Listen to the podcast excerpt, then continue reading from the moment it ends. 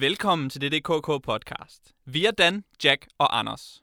Og i dag skal vi tale om spillefilmen Network. Om den journalistiske single How to Get Away with Murder in America. Og tegneserien Daredevil End of Days. Men først et kort citat. Jeg behøver ikke fortælle jer, at det går skidt. Alle ved, at det går skidt.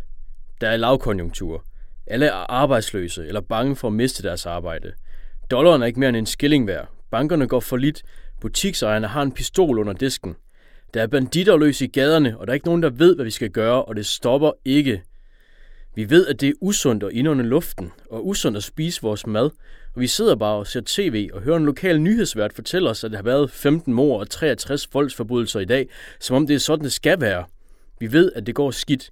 Værre end skidt. Alt er tosset. Det er som om alting overalt er fuldstændig tosset, så vi ikke går udenfor længere. Vi sidder derhjemme, og langsomt bliver verden omkring os mindre, og vi siger bare, lad os, min- lad os i det mindste være i fred derhjemme i stuen. Lad mig beholde mine brødrester og mit fjernsyn og min radialdæk, så siger jeg ikke noget. Bare lad os være i fred. Men jeg vil ikke lade jer være i fred. Jeg vil have, at I bliver vrede. Jeg vil ikke have, at I protesterer. Jeg vil ikke have, at I går oprør. Jeg vil ikke have jer til at skrive til jeres repræsentant i kongressen, for jeg aner ikke, hvad I skulle skrive. Jeg aner ikke, hvad vi skal gøre ved lavkonjunkturen, eller inflationen, eller russerne, eller gadekriminaliteten. Jeg ved bare, at først skal I være vrede. I skal sige, jeg er et menneske for fanden. Mit liv har værdi. Så nu skal I rejse op. Rejs op. Op for sæderne. Rejs op nu og gå hen til vinduet. Åbn vinduet. Stik hovedet ud og råb.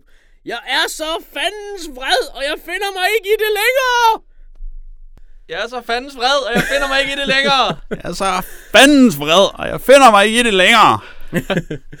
Det er første skridt åbenbart. Sådan. God journalistik, Dan. ja tak. Godt citat. Jeg havde faktisk på fornemmelsen, det var det, der ville dukke op. det var som om det sprang i øjnene i, i forbindelse med de ting, vi skal beskæftige os med i dag. Jeg synes det lidt. Det var jo øh, en tv-vært, du citerede fra filmen Network. En film, som vi skal tale om øh, senere i dag i forbindelse med vores journalist-tema-episode, hvor vi, som lige nævnt, skal tale om filmen Network fra en eller anden gang i 70'erne. Så skal vi tale om artiklen, kan vi vel godt kalde den. Vi kan komme lidt mere ind på, hvad det er. Singlen How to Get Away with Murder in America. Um, og så slutter vi af med at tale om den dybt journalistiske Daredevil End of Days. Det var så let. Der er journalistik på programmet. Det er der. Um, og så kan vi også ja, komme tilbage til dit citat der, Dan. Men uh, inden det, så skal vi jo tale om, hvad vi har lavet uh, siden sidst, som vi jo altid plejer at gøre det. Og det betyder jo, at du skal starte med at sige noget nu, Jack.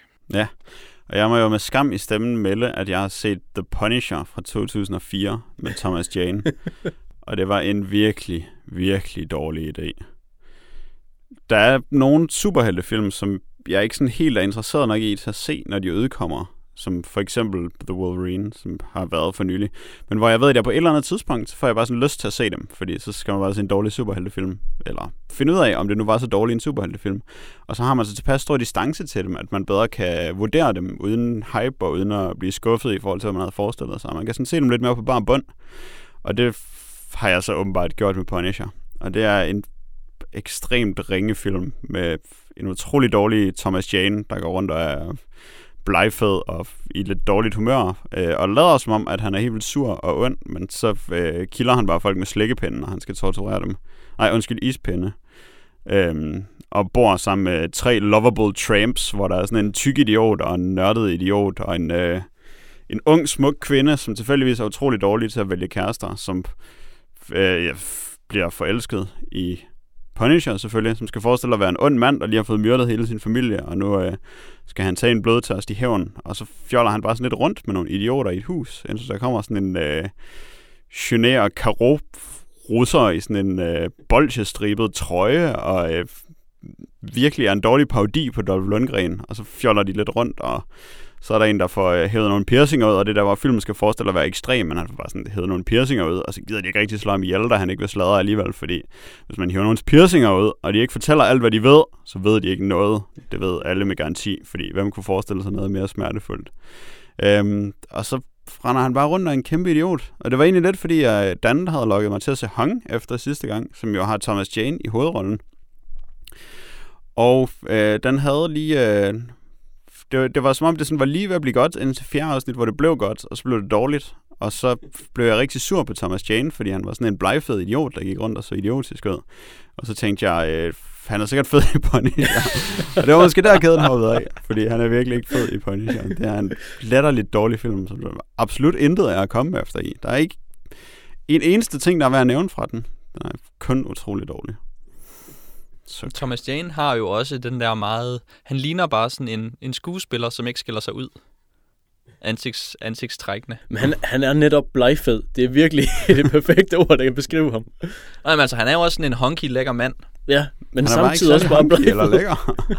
Jeg synes virkelig, var han ser noller ud, og hans tåbelige parodi for en, på en kløft i hagen. Det var to ubagte boller, han har klistret fast til bunden af sit hoved. Jeg kan virkelig ikke lide ham. Måske hvis han havde sådan en, øh, en birolle i newsroom eller sådan noget, hvor han bare skulle sidde ved et skrivebord, og så sige, at han havde googlet eller andet på et tidspunkt. det er det maksimale, jeg vil gå med til at give Thomas Jane lov til. Så nu vil jeg bare aldrig se noget. Paradoxalt nok har jeg jo købt den, en af de tegneserier, som han har skrevet, fordi jeg læste det nummer fra den, og så synes jeg, det var rimelig godt. Og så købte jeg det. Så den skal jeg stadig læse. Så han har stadig en chance for at redeeme sig selv som tegneserieforfatter. Men som skuespiller, aldrig mere, Thomas. Der er han ude. Hvad er det for en tegneserie, han har skrevet? Bad Planet hedder den. Ah, jeg kan huske titlen. Jeg har han har skrevet læst. flere, faktisk. Han, ja. øh, der er sådan et eller andet lille bitte forlag, hvor han ligesom er det store trækplaster, som de har. Og så har han gode venner med ham, der har forlaget. Eller sådan noget. Så laver de lidt tegneserier sammen. Og det var fedt nok, fordi det er indie-tegneserier.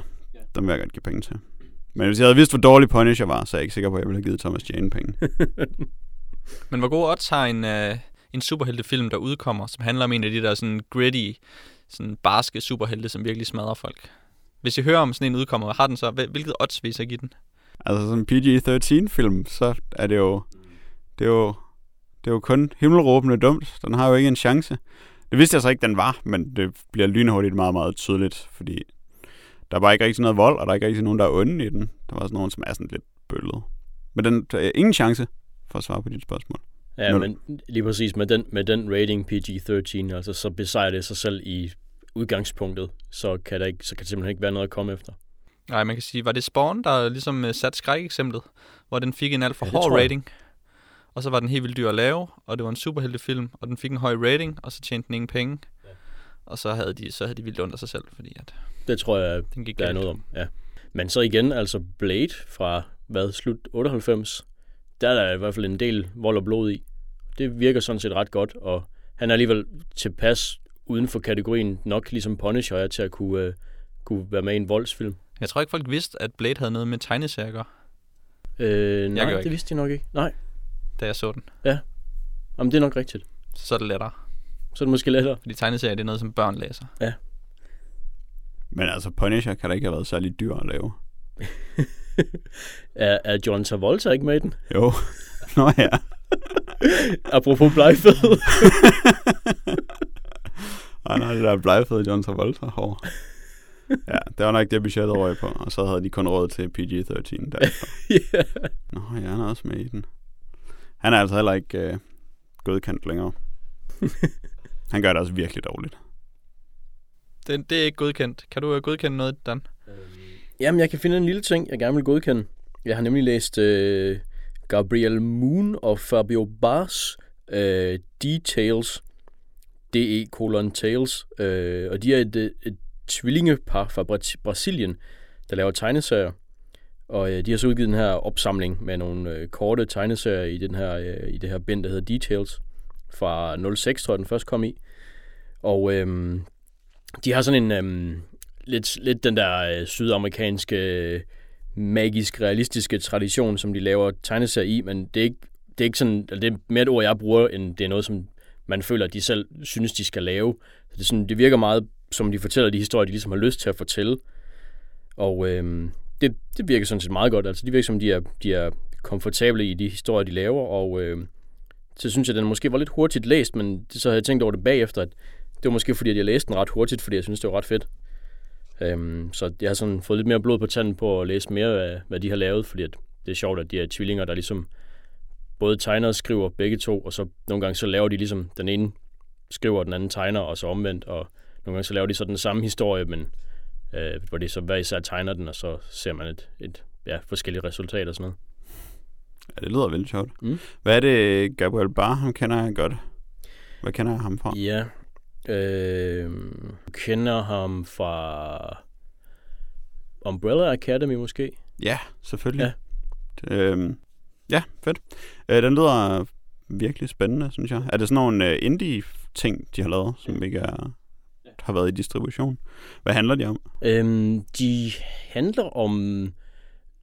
Hmm, ja, hvad handler de om? De handler om sådan, øh, sådan et storby sydamerikansk liv, hvor der er sådan nogle folk, der møder hinanden på gaden, eller nogen, der øh, fester for en eller anden ven, der måske måske ikke er død samtidig med. Og, øhm, og det handler om, hvad hedder det, deres, den første historie i opsamlingen er ligesom om dem selv, der, der i en drøm finder ud af, at de bare skal lave de historier, de gerne vil lave, i stedet for at prøve på alt muligt andet. Det lyder perfekt. Ja.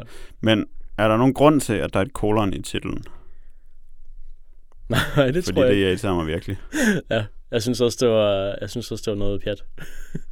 Udover det, så lyder det rimelig fedt. Ja. Tror du, at jeg kan låne den af dig, og så kan du måske lige sådan dække kolonet med noget tape eller sådan noget? Ja, det, det kan nok godt lade sig gøre. Lille plaster eller et eller andet. Øh, Jeg har jo ikke lyst til at spørge dig mere om den, fordi nu vil jeg virkelig gerne læse den. Du, det er godkendt, Dan. Ja, det er godt. Hvad med dig, Eller, Anders? det her, det her er godkendt. Du sagde faktisk noget i sidste uge, som ikke helt er godkendt, Dan. Ja. Har du, har du nogen anelse om, hvad det kunne være? Mm, Noget, som du har fået mig til at se til i dag? Var det Hong eventuelt? Nej, det var det ikke. Var det The Fox? Nej, det var det heller ikke. Ah, Vi fik et, øh, et lytterbrev af Overgård, som skrev ja. og spurgte ind til, øh, hvad for nogle øh, blockbusters, der havde været i løbet af sommerferien, og hvad der var godt, og hvad der var skidt, osv. Og så fik du sagt, at øh, det eneste gode, du havde set, det var faktisk The Great Gatsby. ja. Og så sagde jeg, nå, den lyder god, så den vil jeg da lige se til næste gang, og det har jeg selvfølgelig gjort. ja. Um, og jeg havde ikke sat mig synderligt ind i den, um, fordi det var der ikke rigtig nogen grund til. Og så det første, jeg tænker, det er, puha, det ligner sådan en dårlig version af Bas Lerman, det her. og så, så sneak peeker jeg over til IMDb og finder, når det er sgu Bas Lerman, så giver det mening, hvorfor det ligner dårlig Bas Lerman. Um, øhm, og så gik det selvfølgelig uh, fælt derfra, vil jeg sige.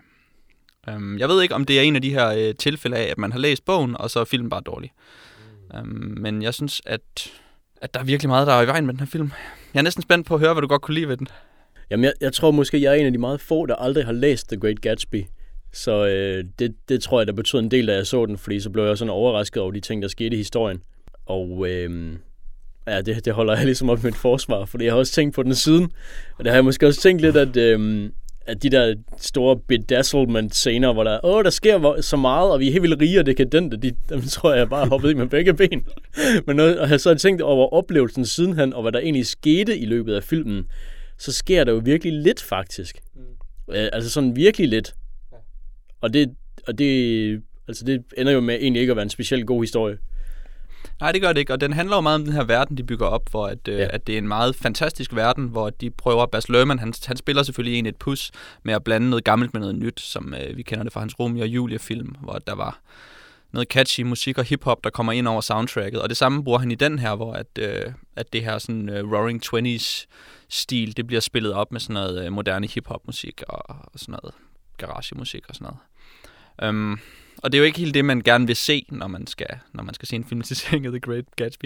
Så der går det sådan lidt skævt for mig. Og så har den alle de her kostymer og alle de her øh, øh, fantastiske scener øh, og sets, som den viser frem, og effekter, som den viser frem. Og det gør, at der bliver klippet utrolig hektisk, og man hele tiden skal kigge på noget nyt, som fuldstændig ødelægger alle dialogerne i scenen, øhm, øh, eller i, i filmen for mig at se. Øhm, så der, der går det rigtig galt. Og så har den den her, den her meget typiske typiske øhm, når man bare har for mange store skuespillere, så kan den virkelig godt lide at vise skuespillerne, og det er som om, at den ikke engang kan finde karaktererne, fordi at vi, vi, vi ser skuespillerne mere, end vi ser karaktererne. Og det er meget øh, ja, helt, helt tydeligt i scenen, hvor vi får afsløret, hvem Gatsby er. Og så er det bare som om, vi får ikke afsløret, hvem Gatsby er. Vi får bare vist, at Leonardo DiCaprio er med i filmen. Og, og det er ligesom den, den måde, de får, de får det stillet op på. Så det, øh, det mindede mig lidt om øh, den der Dr. Parnassus-film, faktisk. På den der måde, hvor der var alt for mange skuespillere, som, som man skulle tænke på, mens man så filmen, og så var der alt for mange effekter, som man skulle tænke på, mens man så filmen, og så, og så gik det ikke så godt. Ja, det er bestemt en film, der er fyldt med effekter. Ja. Men øh, det virkede så på mig, da jeg så den, men det har det så ikke gjort i, i retrospekt, når jeg havde tænkt over historien, hvad det var, jeg godt kunne lide ved den. Så var det jo i virkeligheden øh, ja, ikke så meget. Nej, men altså, det er jo ikke fordi, at den har fået lutter dårlige anmeldelser. Jeg synes bare, at, at den laver det her. øh, For eksempel uh, Tobey Maguire. Ja. Han er bare Tobey Maguire. Ja, sådan lidt, sådan lidt tudefjæs, lidt sjov, lidt kikset. Og man får aldrig nogen, man får ikke nogen fornemmelse af den karakter, som han skal portrættere. Ja, han, er, han er bare Tobey Maguire, der render rundt i en Baz Luhrmann-film. Jamen, det er helt, det er helt fuldstændig korrekt. Altså, Ja. det kan jeg kun ikke genkende til. Så, så den var jeg, øh, den var jeg skuffet over. Men altså, man skulle jo se den, ikke? Ikke Jack. Hvorfor skulle man Den har du selvfølgelig set. Nej, det har jeg ikke. Det er jo en litterær klassiker, filmatiseret af Baz Luhrmann. Dem ser jeg af en kant. Nej, øh, jeg er ikke... Øh... Altså, jeg har på intet tidspunkt haft lyst til at se den, tror jeg. Fordi der... For det første, så er der bare et eller andet ved Baz Luhrmann og Fitzgerald, som ikke... Det, det stemmer bare ikke sådan helt ind i mit hoved, så jeg har hele tiden haft lidt bange anelser for den, og jeg er ikke i tvivl om, at det nok er sådan et, et flot udstyrsstykke, men hvornår har jeg sidst set en film, som jeg kunne lide udelukkende, fordi det var et flot udstyrsstykke? Hvis man tæller øh, Chris Hemsworth i bare overkroppen med, så tæller Thor måske som et eksempel på det. ja, det er, det er, han har udstyr. Ja, det er, det, det er noget af et udstyrsstykke. Chris Hemsworth uden t-shirt på. Uha, det bliver helt svedt. Kan vi tale om det, i stedet for at tale om The Great Gatsby? Ej, så synes jeg, vi skal tale om noget helt tredje, Fordi- Jack. Kan du, kan du klare det? Ja, det kan jeg godt. Øhm, det er lige... Jeg kan ikke sige særlig meget om det, men det er sådan en slags public service announcement. Øhm, der er nemlig blodig weekend i weekenden efter den her podcast er udkommet. Det vil sige fra den 27. til den 29. Der er vist en lille smule allerede den 26. Som er den her sådan, øhm, gyserfilmfestival, som nu øh, laver sit andet år. Øhm, på en lille smule lavet om, tror jeg nok, fordi det er vist kun i cinemateket. Øh, bortset fra to visninger af Evil Dead i Cinemax i både Aarhus og København. Måske også Aalborg, det er jeg ikke helt sikker på. Øh, så udover det, så foregår det på Cinemateket i København, øh, hvor der vil blive vist gyserfilm hele weekenden, fra først på eftermiddagen til langt ude på natten. Og det skal jeg selvfølgelig med til, men jeg har ikke fået forberedt et program, så jeg kan ikke sige, øh, sådan, hvad der er anbefalinger. Øh, Umiddelbart var der ikke nogen af filmene, som jeg kendte på forhånd, ud over V-H-S2, som er efterfølgeren til V-H-S, som er en gyserfilm, som jeg gerne ville se, fordi Tom Check godt kan lide den. Men det skal jeg altså i weekenden herefter. Øhm, og jeg kommer nok til at være på Cinemateket hele weekenden. Så hvis man kommer forbi, så kan man lige hilse på mig og se nogle gyserfilm. Jeg ved ikke, om det kan tælle som et indlæg i runden, eller Det, det er okay. det med tid. Laver man andet end at se film? Øh, der er et såkaldt, jeg tror de kalder det et collectors market, om lørdagen i hvert fald. Jeg tror kun det er der en dag. Hvor der kommer sådan nogle øh, nørder, der har samlet alt muligt mærkeligt memorabilia, små lumre noveller og italienske filmplakater og sådan nogle ting. Øh, som de kommer og sælger og bytter og sådan noget, som også er på Cinemateket. Jeg tror, det er det, er det eneste sådan ekstraordinære, der sker. Og da jeg ikke har fået kigget på programmet, så ved jeg ikke helt, om der er nogen øh, instruktører, der dukker op og præsenterer deres film. Det var der en del af sidste år.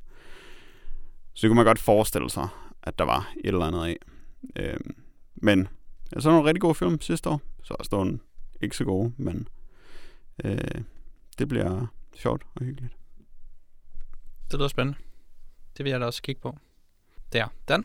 Jeg har læst endnu en, øh, en tegneserie siden sidst, øh, der hedder So Apropos of Nothing, som er en øh, tegneserie skrevet af Peter David, som jeg har læst rigtig meget Hulk af sidenhen, fordi han havde så sine, sin 12 år, hvor han fast skrev Hulk-tegneserien.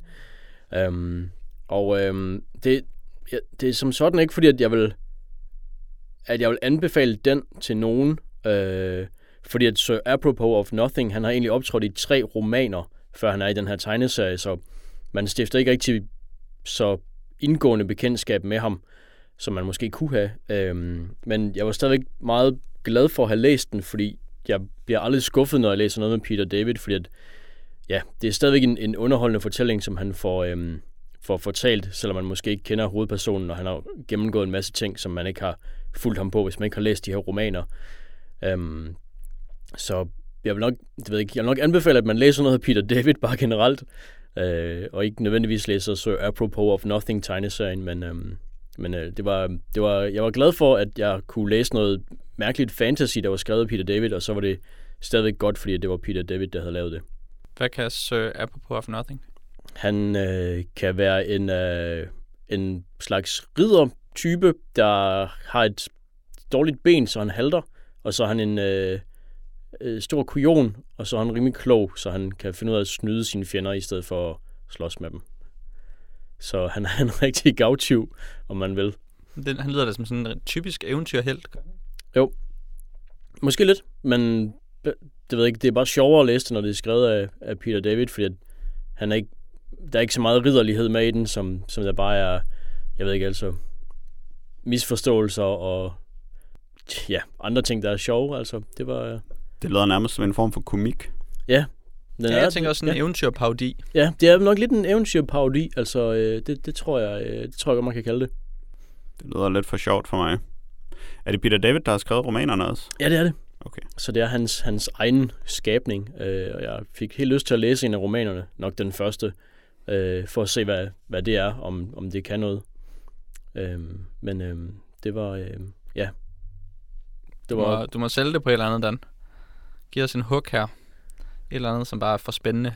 Sir Apropos, han skal ligesom oplære den her unge fyrste, Vlad the Inhaler, for, fordi at, fordi at Vlad the Inhaler, det siger han, fordi han gisper meget, fordi han får lidt åndenød. øh, og øh, i stedet for at, øh, eller først så, så forsøger han at lære ham at være en mand, ved at lære ham at slås med svær og sådan noget, men det kan han ikke, for han kan ikke rigtig løfte et svær. Så prøver han at, at lade ham lægge arm, men det kan han heller ikke rigtigt, fordi selv, øh, hvad hedder det, kokkepigerne, de kan vinde over ham så prøver han at gøre ham til en mand ved at finde en, øh, en, en prostitueret, han ligesom kan, kan um, have omgang med, og så blive måske føle som mandig på den måde. Uh, men uh, så bliver han så ophidset, at han dør. uh, og så må, så må så apropos uh, overtage uh, rollen som, som fyrste, da de, uh, hvad hedder det, sådan nogle warlords fra naboriget, de kommer og vil, uh, og vil uh, ja, rådslå eller et eller andet lave en alliance med, med det her kongerige. Og, uh, og det går, det går ikke så godt. Ja, det lyder da som en komedie. Det, Ja. øh, man får da sådan en Dennis Jørgensen fornemmelse. Ja, nu du siger det, der er måske lidt Dennis Jørgensen over det på den måde. Jeg tænkte mere Terry Pratchett. Terry Pratchett måske også. Det er sådan noget sjovt noget. Det, jeg ved ikke, altså det var, det, jeg synes, jeg var overrasket over for det første, at det var sjovt, fordi det vidste jeg ikke, at det, det, det var meningen, det skulle være først. Og øh, så var jeg så overrasket over, at, at det så var, at det var sjovt, når det så prøvede at være sjovt også. Så det synes jeg, der var ret godt klaret. Nå, nu skal vi altså ikke have det sjovt længere. Nu skal vi tale om en gammel, kedelig film, der hedder Network. Det er da det, vi skal. Den er fra 76. Instrueret af Sidney Lumet, som vi kender fra 12 Angry Men, som er endnu ældre end 76. Og øh, med manuskript af Paddy Chayefsky, tror jeg han hedder, som også har, øh, har skrevet den der 80'er-film, hvor øh, William Hurt bliver til en hulemand, som, som alle nok husker. Altered Stage, tror jeg, den hedder. Åh, den har jeg set. Ja. Er den ikke helt vildt hyggelig? Jo, den er helt vildt. Den er vildt god. Ja, Shit, den skal Så, vi øh, se. Nå. ja. så øh, vi, vi er i godt selskab allerede her. Øh, og øh, ja, det er en film, som, øh, som ligger ud med en, med en, en, hvad kan man sige, en, en fortæller, en direkte fortæller, der lader os vide, at øhm, den øh, aldrende alkoholiske nyhedsvært Howard Beale, øh, hvis liv er ikke så godt igen, øh, han, han bliver fyret i 1975 i september, og øh, at øh, ham og hans gamle ven Max, som også er øh, chefen for den nyhedsafdeling, hvor han arbejder, de tager ud og drikker, fordi at det er Max, der overbringer ham nyheden om, at han skal fyres. Så vi starter med at se dem sådan stå i øh, og ja, øh, præge en taxa, mens de så og griner helt vildt, fordi de er dukket så fulde, som, som de gamle mænd, de er. Øh, og øh, ja, de taler lidt om gamle dage, og så, hvad hedder det, øh, så følger filmen så, ja, altså de her to folk, øh, og den, den største, eller den første øhm, øh, shock announcement, man ligesom får i filmen, den, den største ting, der, øh, der leder hen på, at det, jeg ved ikke, den, den, den første ting, der fik mig til at tænke, at det her, det var lidt en, en, en speciel film, det var nok, at øh, dagen efter, øh, at Howard Beale han bliver fyret, det, det er en fyringssel, der først træder i kraft om 14 dage, så han er, han er på skærmen dagen efter igen, eller aften efter, så øh, fortæller han på åben tv, at han vil, øh, at han vil øh, skyde sig selv om en uge på tv. Og øh, det, det går jo så... Øh, ja, det, det, går jo så ikke, det, det, det er jo så ikke så fedt for, for, for nogen, og det får de en masse klager over, og, og øh, Max bliver øh, urolig for sine gamle venner den slags. Men de kommer til en eller anden øh, øh, bestemmelse, hvor, øh, hvor Howard Beale han så siger, at han vil gerne sige undskyld, og, øh, og det her, det vil han helst ikke have, det, det sidste serien skal huske ham for, så dagen efter vil han gerne øh, på igen, og så sige undskyld om aftenen til seerne, og så afslutte det med, med hans karriere med værdighed, eller noget i den retning. Øh, så øh, de, de, de, de hopper på den, øh, og så begynder han at, øh, og han begynder på en undskyldning, hvor han så siger, hvor, øh, hvor meget, øh, hvad hedder det, at han var løbet tør for alt det bullshit, han plejede at fyre af. Og så er det jo selvfølgelig forfærdeligt, at han siger bullshit on, on air, og, øh, og han ja, sidder og vrøvler og den slags, og øh, hvad hedder det, efter, efter det, så følger vi så ligesom to øh, lejre inden for tv-stationen, der er Max og de, og de, øh, de gamle, mere anstændige folk, der vil prøve at give ham her Howard noget hjælp og, og tage, ham, øh, tage ham af øh, nyhedsprogrammet. Og så er det de her øh, unge go-getters, som tæller både Faye Dunaway, øh, Christensen og øh, hvad hedder det, Frank Hackett, som spiller sig Robert Duvall. Og øh, de, de kender sgu en succes, når de ser en, så de vil bare have ham her, den skøre gamle mand, til at vrøvle hver aften, fordi at, øh, det, øh, det tæller seertal. Og øh, det, øh, og det, det mangler de i, i allerhøjeste grad. Så begynder der ligesom en magtkamp mellem de her to lejre, øh, Max og de gamle, og så de her unge, nye, smarte, der ved, øh, hvad folk vil have.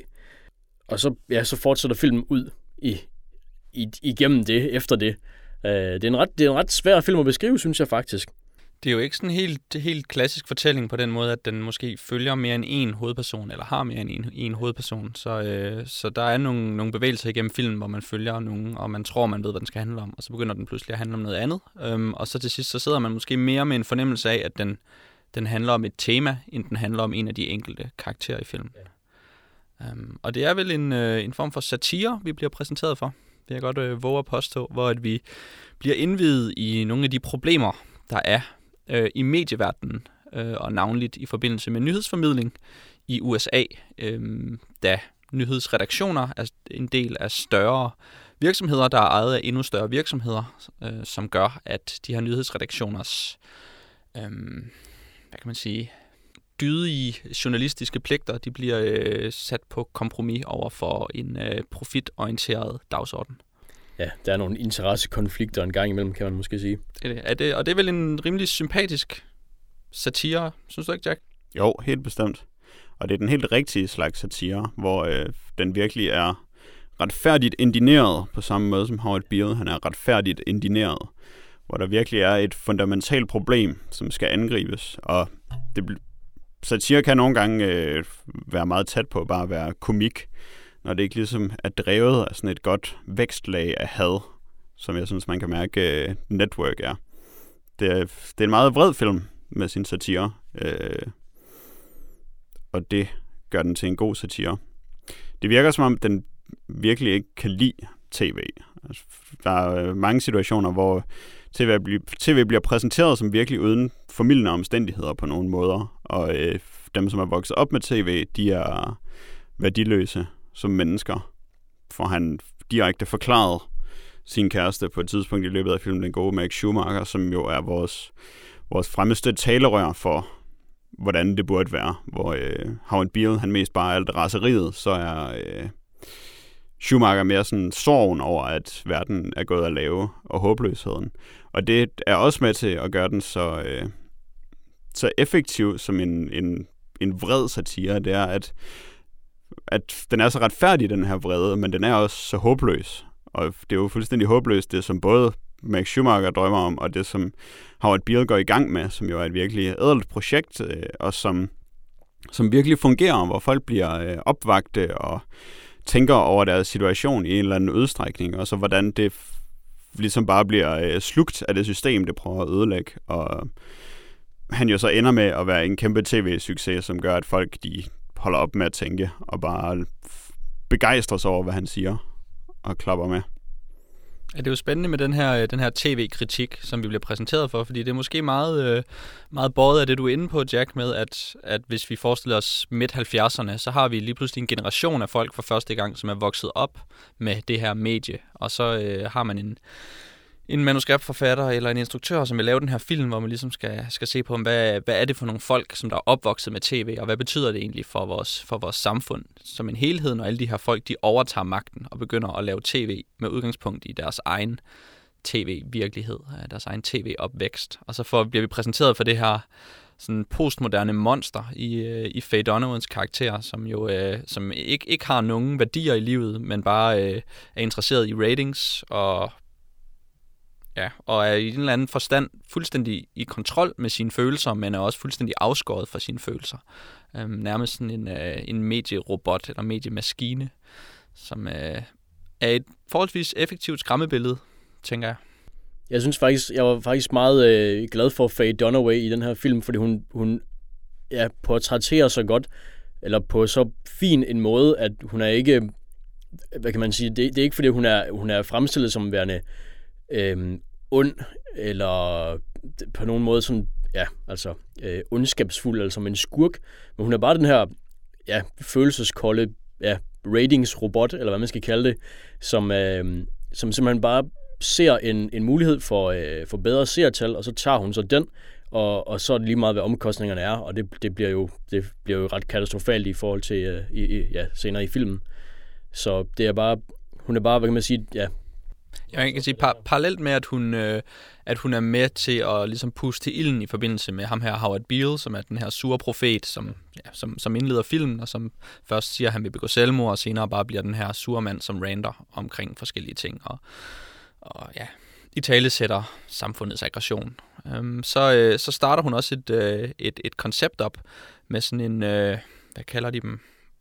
Sådan en modstandsbevægelse, sådan en... Øh, Den økumeniske befrielsesherre. Ja, lige præcis. En rigtig øh, marxistisk 70'er øh, fraktion af politiske aktivister, som øh, begår bankrøveri og kidnapper øh, politikers øh, familiemedlemmer og laver politisk terror osv. Og, og der, der laver hun så et tv-koncept, som jo er en provokation, øh, i den forstand, at det ikke er går jeg ud fra et tv-koncept, der nogensinde har set dagens lys, men, men her der prøver de så ligesom den af i filmen og siger, hvad nu hvis man lavede et tv-program, hvor at man fulgte nogle politiske aktivister, og så startede man hver afsnit med at vise noget, øh, noget rigtig optagelse af politisk aktivisme, og så senere kom der så en, en fiktionalisering af den politiske aktivisme med nogle skuespillere, hvor man så lavede underholdning på det.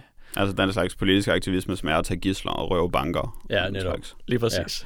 Ja. ikke bare løbesedler. Nej. det, ville, det ville nok ikke være så spændende. Og det er jo så en, øh, en form for provokation, som jeg måske, det ved jeg ikke, ikke bed så meget på i den her, i den her omgang, eller det virkede måske ikke så, så kraftfuldt at sidde og se i dag. Altså jeg tænker, det har været en, en større provokation i 76. Det kunne jeg også godt forestille mig. Ikke, at jeg har noget særligt klart billede øh, af det, men det var da mere aktuelt i hvert fald med, med den røde terrorisme, eller hvad vi nu skal kalde den.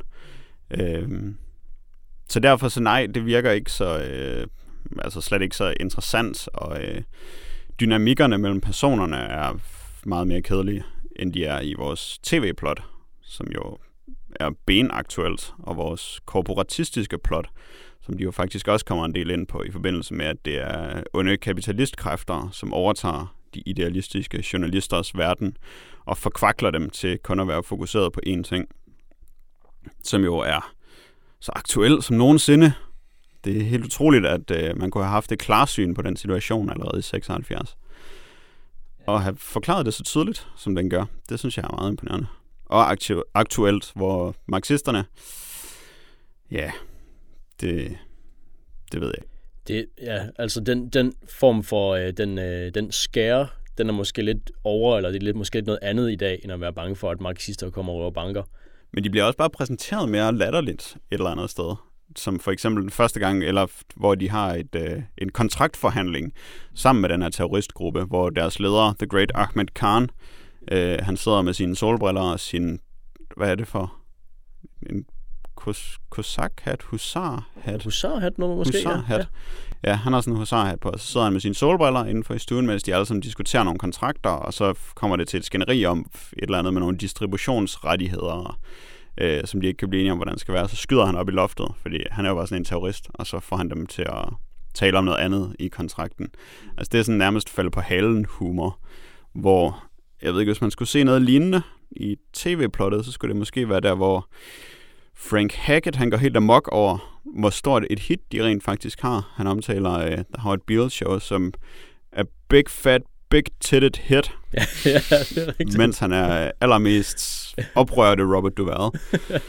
øhm, I en virkelig god scene. Men det virker bare meget mere øh, overbevisende og slet ikke så plat. Mark- marxisterne er jo også er jo også ufrivilligt komiske i den der sådan meget akademiske øh, diskurs, hvor de øh, ja, forsøger at, at, at, at pusse sig op ved at bruge en masse sådan samfunds, øh, samfundsvidenskabelige og filosofiske begreber, når de bare skal tale om, at de gerne vil have nogle flere penge, eller de synes, at de fattige skal have nogle flere penge.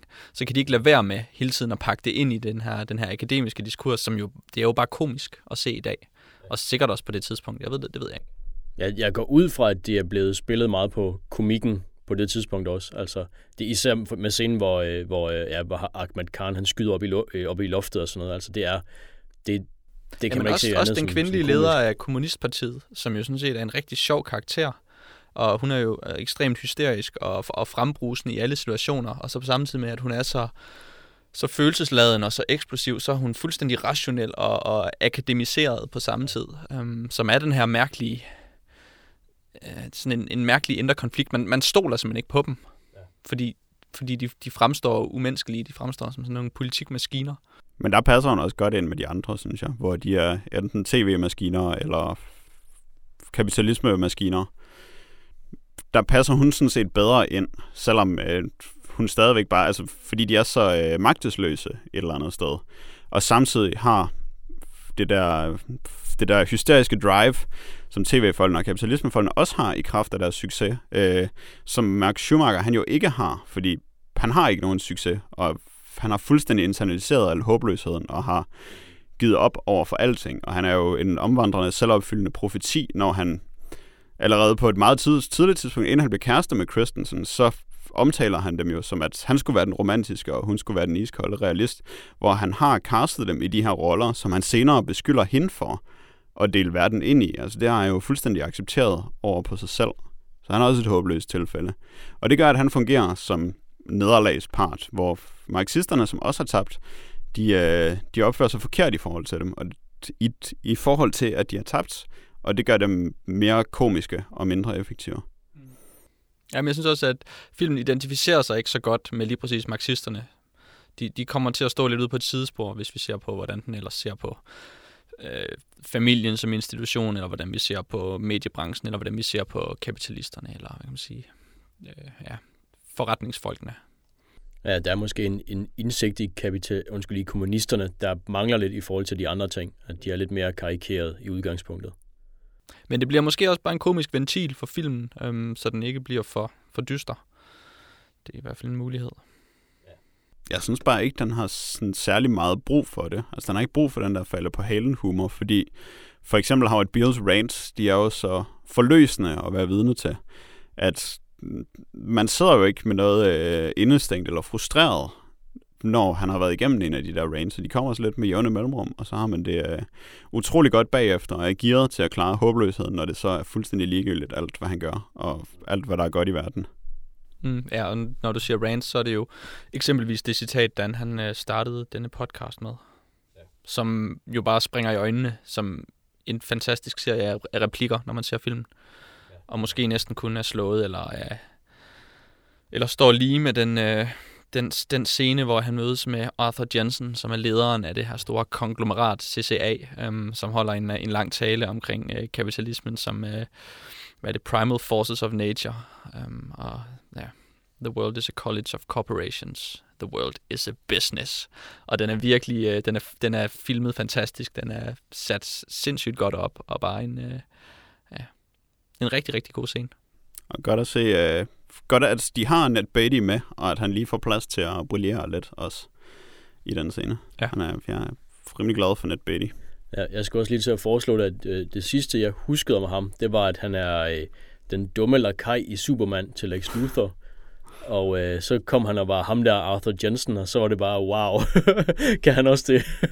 Og jeg er rimelig sikker på, at i 30 Rock, der er der sådan en øh, skandinavisk idiot, der køber tv-stationen på et tidspunkt. som måske hedder Jensen, men ellers hedder et eller andet Jensen-agtigt, og som er sådan en tyk mand med overskæg, øh, som så er idiot i stedet for at være dybt usympatisk, som den her Jensen er. Men det er jeg rimelig sikker på en reference, hvis nogen har set 30 Rock. Så burde de se Network, så de kan forstå lige så meget, som jeg forstår.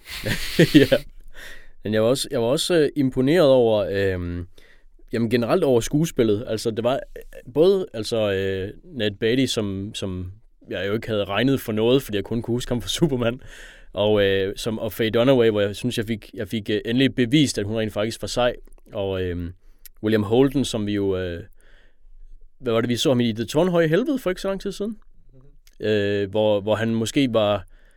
Ja, hvor, hvor jeg måske synes, han, han manglede at komme lidt til sin ret på en eller anden måde, som også her var... Øh, hvor jeg også var helt vild med ham her, og selvfølgelig Robert Duvall, der var ja, en, en, en ar i skid. Øh, det var virkelig meget godt skuespil, og det, det synes jeg, der var en fryd. Og Lance Hendrickson, der bare sidder i en blå skjorte, og ikke har nogen replikker. Det så jeg ikke. Han det? Uh, han er en del af de advokater, som uh, følger uh, den der uh, den der frihedsbevægelse. Nå, hvor sejt. Der sidder en ung Lance sjovt, Hendrickson. Ja. Ja, det må også måske være hans glansrolle. ah, måske næste efter Alien, men øhm, Hvad er det, hun hedder? Hende, der spiller uh, Max Schumachers kone? Pas. hun hedder Beatrice Straight. Okay, fordi hende kendte jeg jo det ikke. Men jeg synes, Ja. øh, begge de der forholdsgenerier, Max Schumacher, han har, Ja. ja. de er de er simpelthen så isnende, de scener, synes jeg. Ja. Og der synes jeg også godt, at hun må få lidt øh, props for, Det- hvad hun gør der. Det er rigtigt, og det, det kan jeg jo så som en lille fun fact øh, oplyse, at hun, øh, hun fik jo en Oscar for den birolle, Nå. og hun var på skærmen i under 6 minutter i alt. Den gik også bare lige ind. Ja, Ja, det, gør det er godt nok vildt. det var også, ja, det var lige til benet, altså det var super skarpt, synes jeg også. Øh, der, der virkede hun godt nok. Hun har vel kun den scene? Ja. Wow. Så ja, Ja, der er også lige der, hvor hun vækker ham. det er Hvor hun rigtigt. siger, at øh, Howard Beale er forsvundet, og hun går ud og laver noget kaffe. Ja, Nå ja. det er sammen på kenden. det er rigtigt. Men ja, det er jo sådan en skænderiscene, hvor Max Schumacher skal fortælle hende, at han har fundet en yngre kvinde, og nu, derfor gider han ikke være gift med hende længere. Og så er der bare et, et totalt sammenbrud i kommunikation og intimitet, som bliver skildret sindssygt effektivt og overbevisende med, altså på trods af, at vi intet ved om deres ægteskab eller deres forhold, sådan set stort set, så er der bare så mange følelser, som er så tydelige og som er så ufatteligt ubehagelige i den scene. Mm. Ja, jeg havde sådan en rigtig Cassavetes øjeblik med sådan en øh, køkkenbordsdiskussion mellem øh, to midalderne, midalderne ægtepar, som øh, ikke kan kommunikere længere. Og så står de bare og taler hver deres sprog, og det er sådan, det er så, ja, så håbløst og så smukt på samme tid. Og jeg synes, det, jeg kom til at tænke på scenen i uh, Take This Waltz, som er sådan en af de der film, der er instrueret af en skuespiller, hvor man kan bruge sådan en køkkenbordsscene med nogen, der skal fortælle hinanden, at de er utro og ikke vil være kærester mere. Hvor man virkelig kan bruge dem til de der øjeblikke, hvor der er skuespillere, der bare sådan skal sidde og skuespille helt vildt, øh, uden at der rigtig sker noget som helst. Og der er det nemlig en ufattigt irriterende scene, fordi de, de skal skuespille så meget, ikke engang overspille, men bare skuespille. Så er det dejligt at se i Network, hvor godt man egentlig kan lave sådan en køkkenbordsscene. Køkkenbordsscener. Måske er det det nye øh, teaterfilm. Det er det der. Altså Øhm. Sidney Lumet er jo, øh, som, som jeg talte om, instruktøren af, af 12 Angry Men, som vi talte om for en del podcast siden, og som vi også har luftet i forbindelse med snakken omkring teaterfilm. Um, og så han startede han jo også med at lave tv, um, og har været, øh, og så var han en af de første skues, eller instruktører til at lave springet fra tv til film. Så han har også en særlig indsigt i det her emne her, og måske nogle, øh, nogle følelser og nogle tanker omkring det. Det virker i hvert fald sådan. Hvad med den her øh, romantiske portræt af, af journalisten som en, en speciel person i samfundet. Den var vi, øh, det kan man jo, det er jo noget, der tit bliver brugt, og måske noget, som vi også kommer til at tale om senere i, i, i forbindelse med nogle af de andre emner. Altså at en, en journalist har et særligt kald, og at en journalist er en speciel inter, interessant person at tale om eller at vende og dreje. Spiller den her film på det, eller gør den her film noget i den retning for, for dig, Dan? Der er et, et, et form for ideal, som de gamle gutter i hvert fald har. Og det er effektivt her, eller jeg tror på det her, fordi, både fordi de er så gamle, og fordi de har været med siden altså et, et par 50 eller sådan noget. Så det er måske nærmest den eneste generation, der nærmest er øh, tilladt at have det her ideal, fordi de var med fra starten af. Øh, jeg synes i hvert fald, at det, det låner det en, en, øh, noget umf, at de er nogle gamle gutter, der har været i faget så længe, Og øh, ja, man har jo indtryk af, at de har set en hel del ændringer og har, har ja, bidt med øh, i lang tid. Og det, øh, ja, det, det virkede godt, når de, var, når de præcis var dem. Jeg ved ikke, om, om det også er formatet af skuespillerne, der, der, der gør det. Jeg tror også, at det betyder noget selvfølgelig. Øh, jeg tror ikke, at hver kunne, kunne lede den, øh, det, det ideal ind, altså med deres skuespil. Men det er alligevel, det er jo ikke, jeg synes ikke helt, man kan sige, at det er en generationsting, fordi hvis man for eksempel ser Newsroom, som er en ny serie, der har vi også sådan en lidt ældre journalist, som har det på præcis samme måde og fremstiller journalistik på den måde. Jeg tror mere, det er et, altså, at det er et ideen om et værv, som har en stor magt, som bliver øh, forvaltet utroligt dårligt det meste af tiden.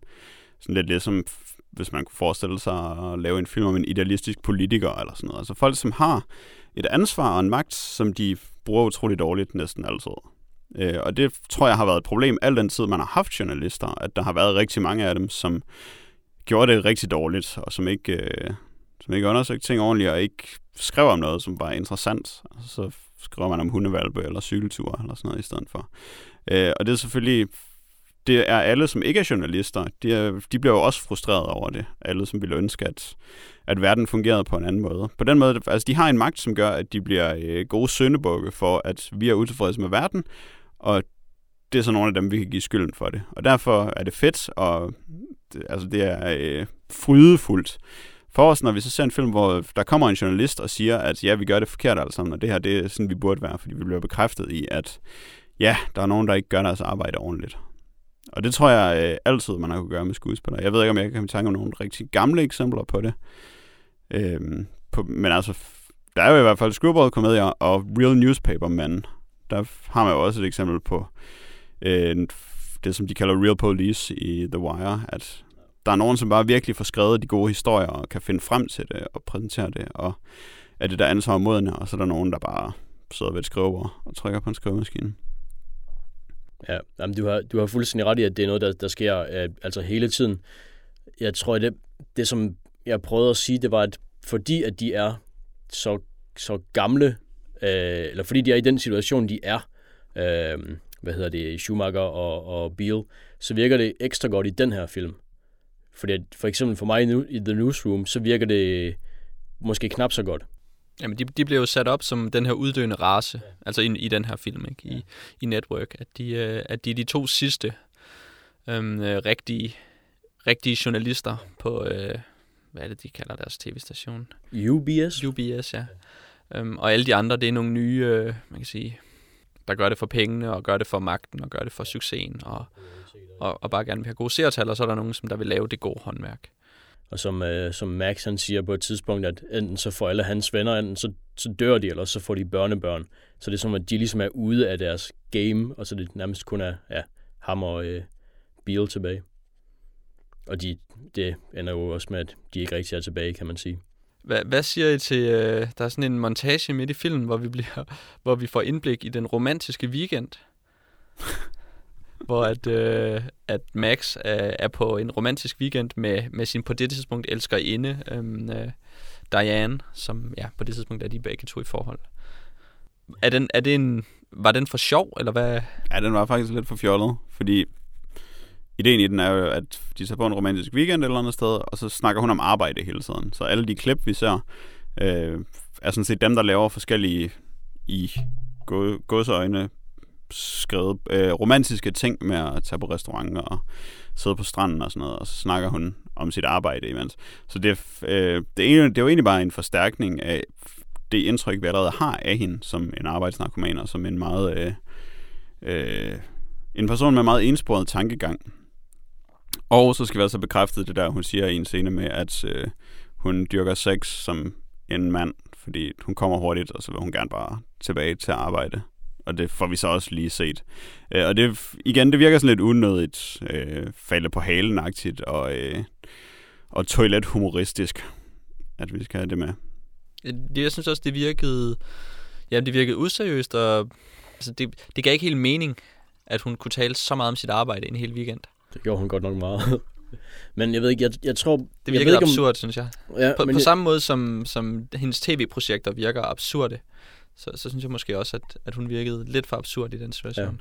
Jamen, altså, jeg tror godt, man kan, man kan helt sikkert se det som noget absurd, noget der er måske komisk ment, men jeg synes også, at på et tidspunkt i løbet af den der øh, scene, så overvejede jeg det som at være altså bare sådan sørgeligt, fordi det var, det var jo en fuldstændig sørgelig, elendig weekend, de begge må have haft, fordi ja. der er jo ikke rigtig nogen af dem, der har lyst til at være der egentlig, altså. Øh, eller Max ville måske, men så var hun der jo egentlig ikke rigtig, fordi hun tænkte på arbejde, så det var noget af en lorte weekend i hvert fald. Så ja, jeg tror, jeg opfattede det nok mest sørgeligt. Det var jo nødvendigt at have den scene, synes jeg næsten. Øh, jeg kan godt se, at fordi så, øh, det slutter jo med, at han så går tilbage og skal fortælle konen om, at han har fået en elskerinde og sådan noget. Øh, at det, det er på en måde meget godt at se, hvor, øh, hvor hult det, han ligesom opgiver det for, det er. Øhm, og det giver god mening i forhold til den sådan håbløshed, han har over for det, med at han er, han er bare besat af hende, og der er ikke rigtig noget, han kan gøre, og han ved godt, at hun ikke kan, hun har ikke nogen følelser, fordi hun er sådan et tv-menneske, men han er bare nødt til at gøre noget alligevel, som gør alle fortræd, og som ikke kommer til at gøre ham lykkelig i længden. Så der er det sådan, måske meget godt at vide, hvor hul hun egentlig er, men jeg kan ikke lade være med at tænke, at det ved man allerede godt. Det er måske, fordi jeg har set filmen flere gange, men det virker ikke nødvendigt at have en scene, der er så overspillet. Og noget, som gør den absurd, er jo, at det er en lang monolog, hun har med på hinanden følgende replikker, som springer i tid, fordi det er en montage. Så man ser dem sådan om eftermiddagen, hvor hun er i gang med at sige noget.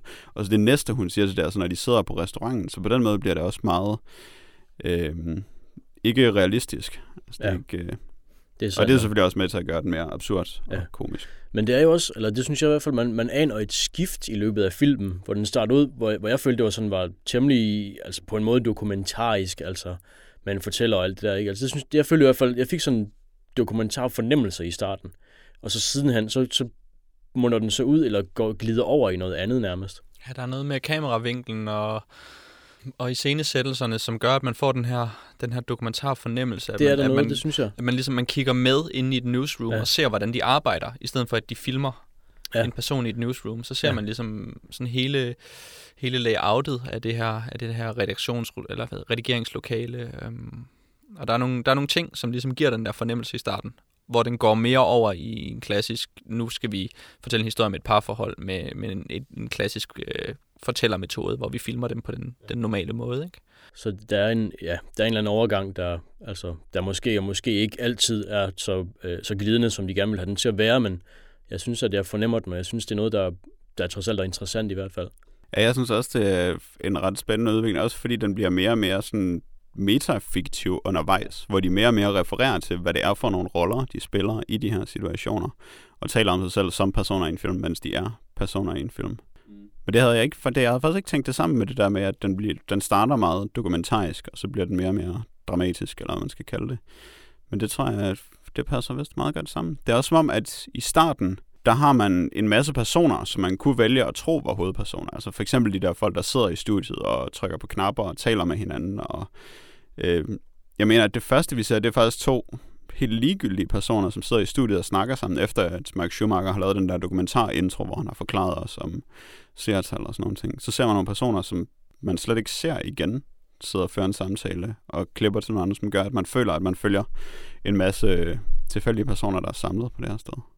Det er faktisk meget ja, dokumentar Der er netop en masse personer, som der er der får noget, hvad kan man sige, tid på skærmen, der sådan sidder og plaprer lidt, altså uden man egentlig hører, hvad de taler om, og øh, halve vitser, og folk, der sådan sidder og laver lidt sjov og distraheret og den slags, altså. Mm-hmm. Så det virker sådan, ja, der kunne være mange, man kunne vælge imellem. Men det er faktisk en meget elegant udvikling, som jeg næsten ikke havde lagt mærke til. Jamen, som man kan høre, så øh, er vi vel øh, ret begejstrede for Network. Den har jo øh, altså et øh, meget sympatisk projekt, fordi den ja. kritiserer medier, og den kritiserer magthavere, og det er nu måske de to bedste ting, man kan kritisere. Jeg synes selvfølgelig, at den er fuldstændig fantastisk. Mm-hmm. øhm, og den har de her øh, spændende karakterudvikling, nogle gode dialoger. Jeg så også hvor påstå, at den har nogle, nogle svage eller tvivlsomme scener i, i det, den laver med øh, ja, den montage, øh, som vi lige talte om, hvor de er på en romantisk weekend, og også det, de laver med den marxistiske politiske fraktion. Øh.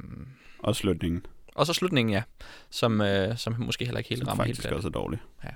Men, uh, men en bestemt seværdig anbefales. Værdig. Fantastisk. Film. Fantastisk film. Ja, jeg, jeg synes også, den er, den er værd at se bestemt. Ja, slutningen, hvor at, uh, vores hovedperson jo uh, eller vores hovedperson, Max, øh, beslutter sig for at gå tilbage til konen, som er ramt af depression efter, at han har forladt hende, og så bliver Diane efterladt. Det var ikke det, jeg mente med slutningen, fordi jeg synes faktisk, at den skulle være sluttet der, fordi det synes jeg var en god slutning, som passede til Åh filmen. oh, ja, hele og dramaet. billedslutningen Ja, puha. er åndssvag. Ja, den har jeg faktisk lige øh, måske bevidst blokeret ude. Den er også rimelig dårlig. Den kan vi øh, lade være en lille overraskelse.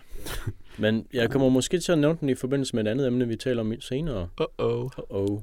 Så øh, Diane, hun ender med at være single. Ja, Og det så- næste, vi skal tale om, det er faktisk en single. wow.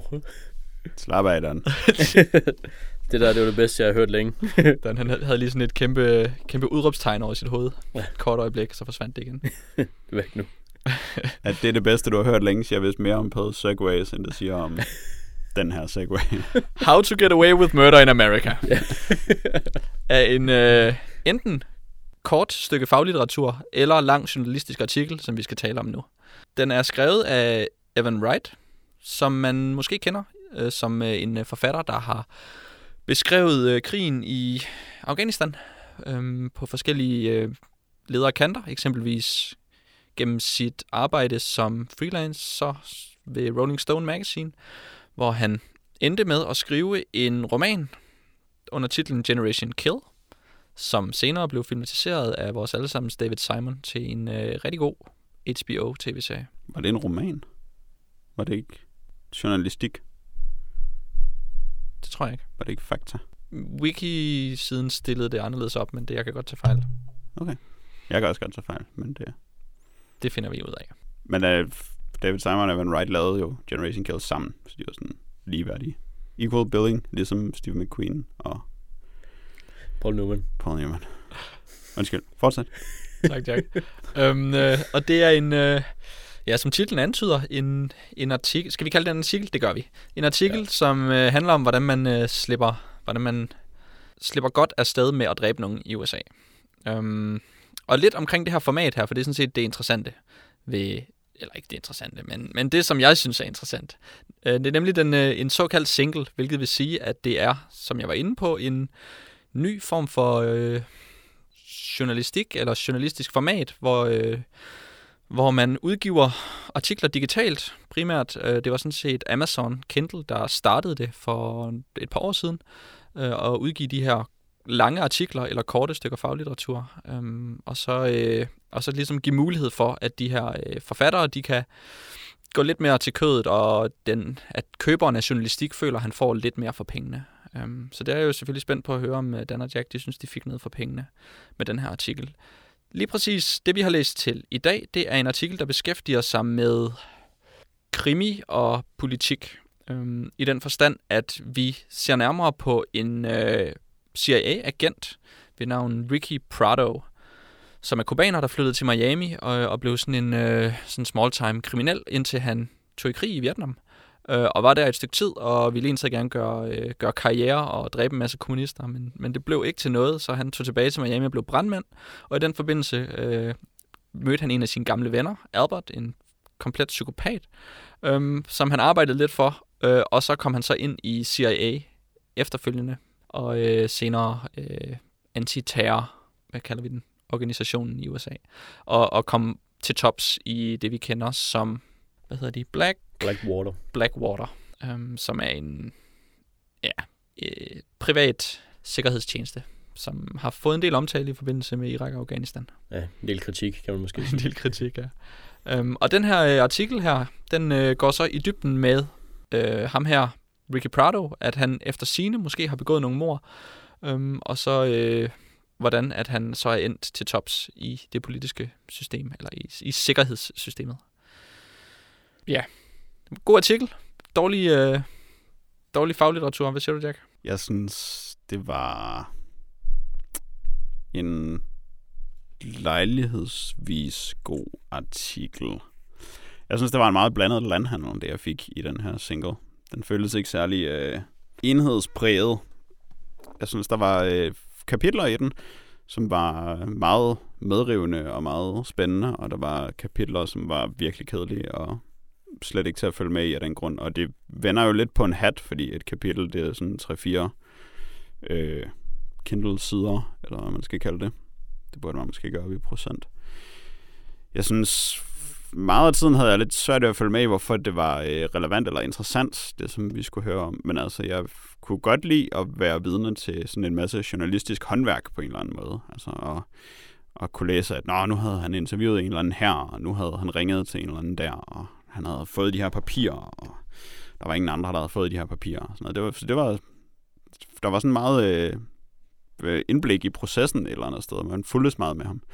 Øhm, så det, det kunne jeg godt lide. Det var spændende at være med i den del af arbejdet. Dan, hvis du nu øh, skulle vælge imellem at købe et øh, abonnement til en, en, en større avis i en måned, eller du skulle vælge at købe sådan en enkelt artikel i stil med, med den her, hvad vil du så vælge? Det er godt nok et, et godt spørgsmål.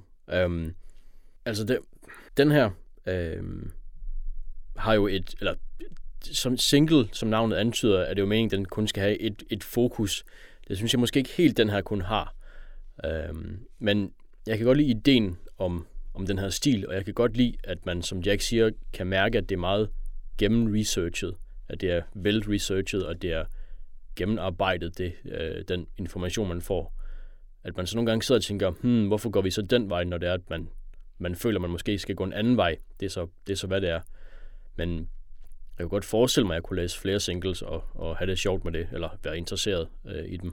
Så i den forstand, så er du mere, øh, mere interesseret i at betale for en single, hvor, du, hvor pengene går direkte til, den, øh, til det værk og til den journalist, som, øh, som du er interesseret i, frem for at skulle give et tilsvarende beløb til en hel avis. Det er så det, der, det er så det, der er spørgsmålet, fordi jeg vil jo nødig give penge til en journalist, og så tænker den her journalist, om så skal jeg bare lave mere af det, og så, og så bliver det, øhm, ja, så, bliver, så kommer der How to Get Away with Murder in America 2, eller et eller andet, og det synes jeg, det ville jo være forfærdeligt, for det er jo ikke det, der skal være meningen. Så på den måde, så, så, så kan jeg se det, øhm, det uheldige, eller en, en, øh, en uheldig vej, en single kan gå, hvis man hvis journalisterne misforstår, hvad det er, man betaler dem for. Øh, fordi man betaler dem selvfølgelig for at lave ja, journalistik, men det skal ikke være... Øh, jeg, jeg skal ikke sidde og sige, øh, jeg skal ikke sidde og diktere, hvad det er, de skal lave, hvad for noget journalistik de skal lave. Jeg er lidt bekymret for formatet på den måde, øh, men det er jo selvfølgelig den gamle kendte snak om flade kontra, hvad er det der, han hedder, som ikke er flade. Altså, så, så er vi over i øh, altså, enkeltprogrammer. Ja, flade over for enkeltprogrammer, hvor jeg personligt gerne vil... Altså, jeg er bange for, at jeg vælger for specifikt. Jeg har brug for at få tingene kurateret for mig, at nogen kan udvælge, udvælge nogle ting, og så smide dem efter mig, som jeg kan, når jeg for eksempel bare øh, tænder for 24 eller P1, at der så er nogen, som har udvalgt nogle ting, som de synes var interessante, og så kommer jeg til at høre dem, uden at vide, at jeg var interesseret i dem.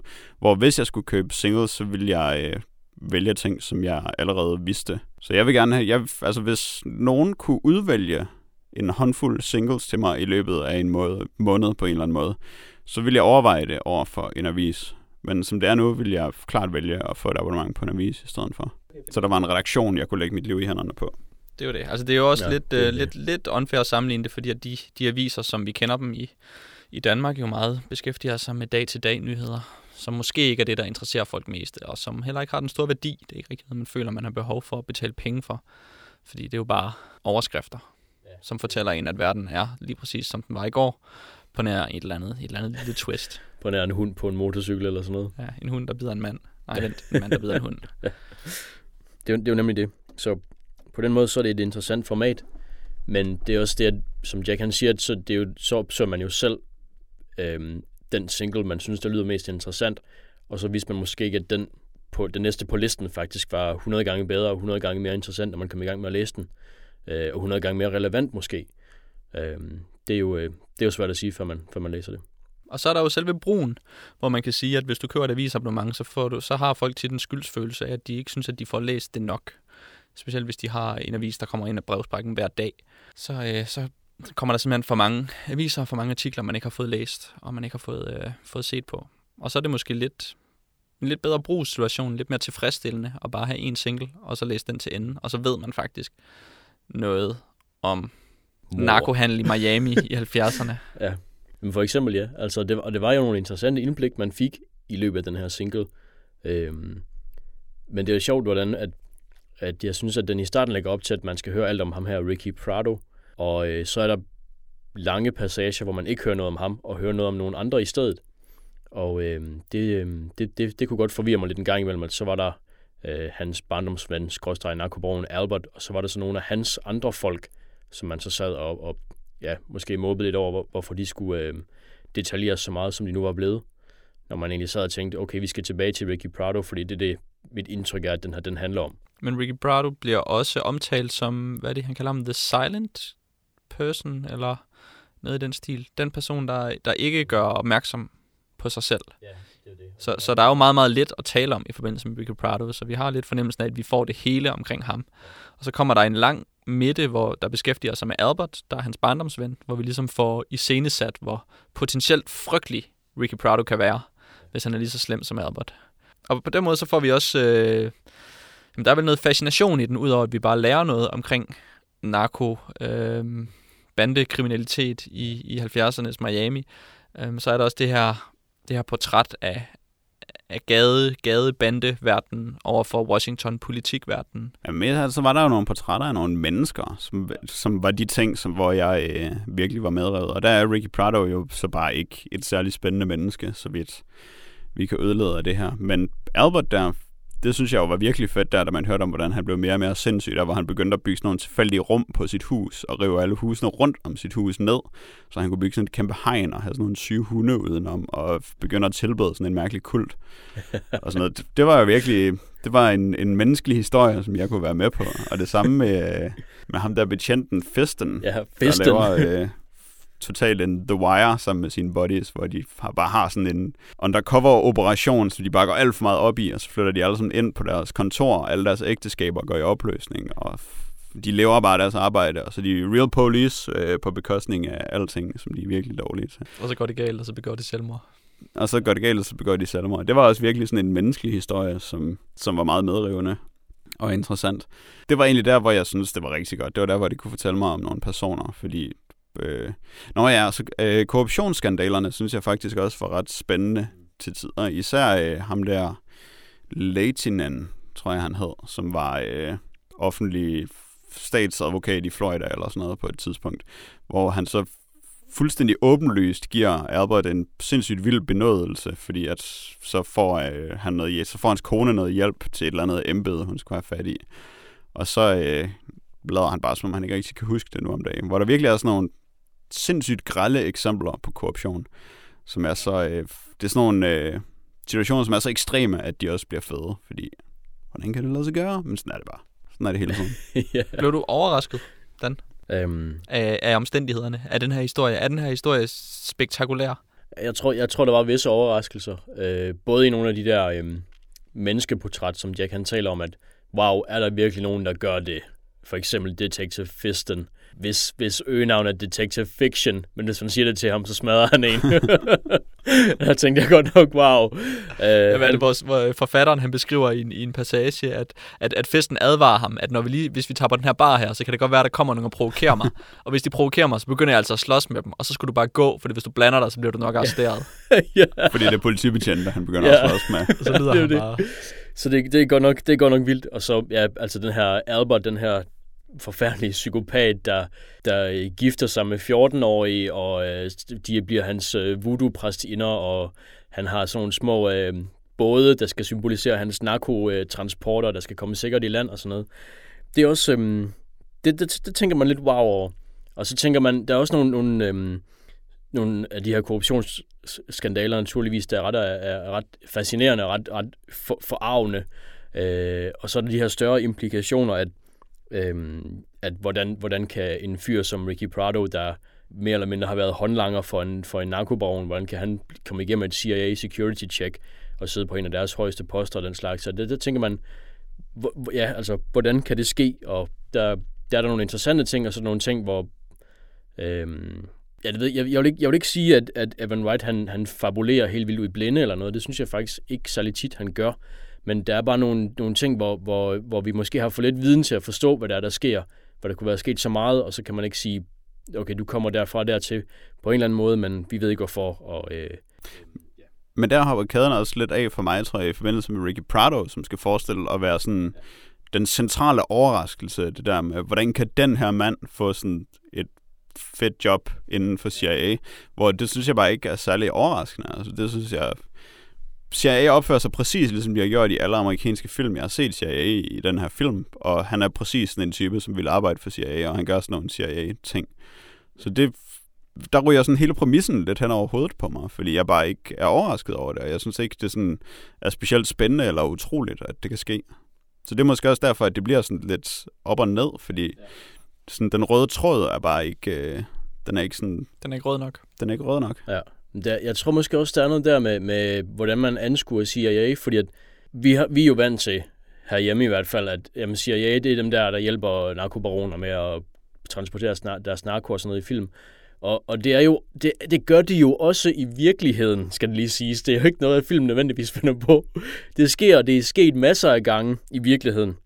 Øh, det, og det, det er ret let at finde ud af, og det, og det er sådan, det er. Det, det er faktum, at, at de gør den slags. Øhm, så, så derfor så er det måske ikke, at man tænker, åh oh, nej, øh, jeg er en lille naiv amerikaner, og øh, CIA, som burde beskytte mig, de øh, gør bare alle mulige slemme ting. Altså, det ved jeg ikke, om der er nogen amerikanere, der tænker overhovedet, men det er måske den her bog, der, der, eller den her single, der tager lidt udgangspunkt i, at man skal tænke, at øh, hvis du troede, du kendte CIA, så bare vent til du ser det her, eller noget i den retning. Det ved jeg ikke helt, om det er det, som, som der går fejl, når man, når man læser det som. Men altså, hvis man øh, tager det som en præmis, at der er nogen, der tænker, at CIA er sådan flinke fyre på en eller anden måde, så det er også virkelig vigtigt, det arbejde, han laver her. Men der har vi jo så problemet med single-formatet, at dem, som læser det, det er jo kun dem, som allerede er overbevist. Fordi man skal gøre sig sådan rimelig umage for at finde den og komme til at læse den. Og det ved jeg ikke, dem der kan lide CIA, de læser sikkert ikke alligevel. måske rigtigt. Men øh, lige for at vende tilbage til de der spørgsmål, som den rejser, som du var inde på, Dan. Altså, der er, man kan sige, der er måske to spørgsmål, som den rejser, som er interessante. Hvordan, øh, hvordan lykkes det ham at komme ind i CIA, og, og hvordan slipper man afsted med mor i USA? Og hvor, bliver de spørgsmål besvaret? Føler I, at de får svar på de spørgsmål? Hvordan kom Prado ind i CIA? Og hvordan er det, man slipper afsted med mor? Ja, det, det er jo så det, der, der måske også er lidt problematisk, fordi hvordan han kom ind i CIA, det ved man jo ikke rigtigt. Fordi det, vil, det kan alle de øh, forespørgelser, han har foretaget ved CIA, de, de kommer ham jo ikke, de, dem kommer han ikke så langt med, fordi selvfølgelig gør han ikke det, fordi det er CIA. Øhm, så derfor, det, der, er, der er nødvendigvis en, øhm, en gap i vores viden der, hvor vi ikke ved, hvad der er sket for, at han kan komme op til den toppost, som han havde i CIA. Og, øhm, Men altså, vi ved jo godt, hvordan han kom ind. Altså, han ansøgte jo bare om at komme ind, og så blev han ansat sikkert, fordi de kunne, altså, han havde den der mega gode militæruddannelse, ja. som sikkert gav masser af mening for CIA at hyre ham, og så gjorde han jo bare sit CIA-job godt. Det er det, fordi det som, det, som forfatteren gør i den situation, det er jo, at han går ind og, og, og siger, vi ved ikke helt, hvordan, hvordan han blev clearet af CIA, fordi CIA vil jo lave baggrundstjek, og så vil de finde ud af, at han er en skidt kal ham her, fordi at han har, han, han omgås en masse, en masse slemme folk, og, og han har sikkert også begået nogle mor. Øhm, og så er det jo så, at, øh, at, at forfatteren går ind og foreslår, at ah, jamen, de vil jo sikkert gerne have sådan en type som ham ned til, ned til Mellemamerika, sådan så at, at han kan være, øh, at, at han kan være en, en øh, hvad kan man sige, en af dem, som der kan tage sig af det hårde arbejde for CIA.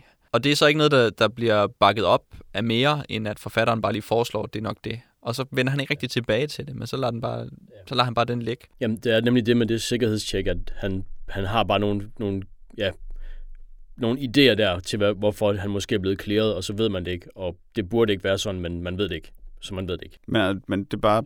Altså, det giver jo fin mening, at han bliver klæret et eller andet sted, synes jeg. Og også altså, de der gæt, han har på, hvorfor. Altså, det er jo, man kan jo sagtens se alle de der ting, som uh, Prado har at gøre som assets, hvis man fører en halvkriminel organisation, som CIA er. Altså, det er jo...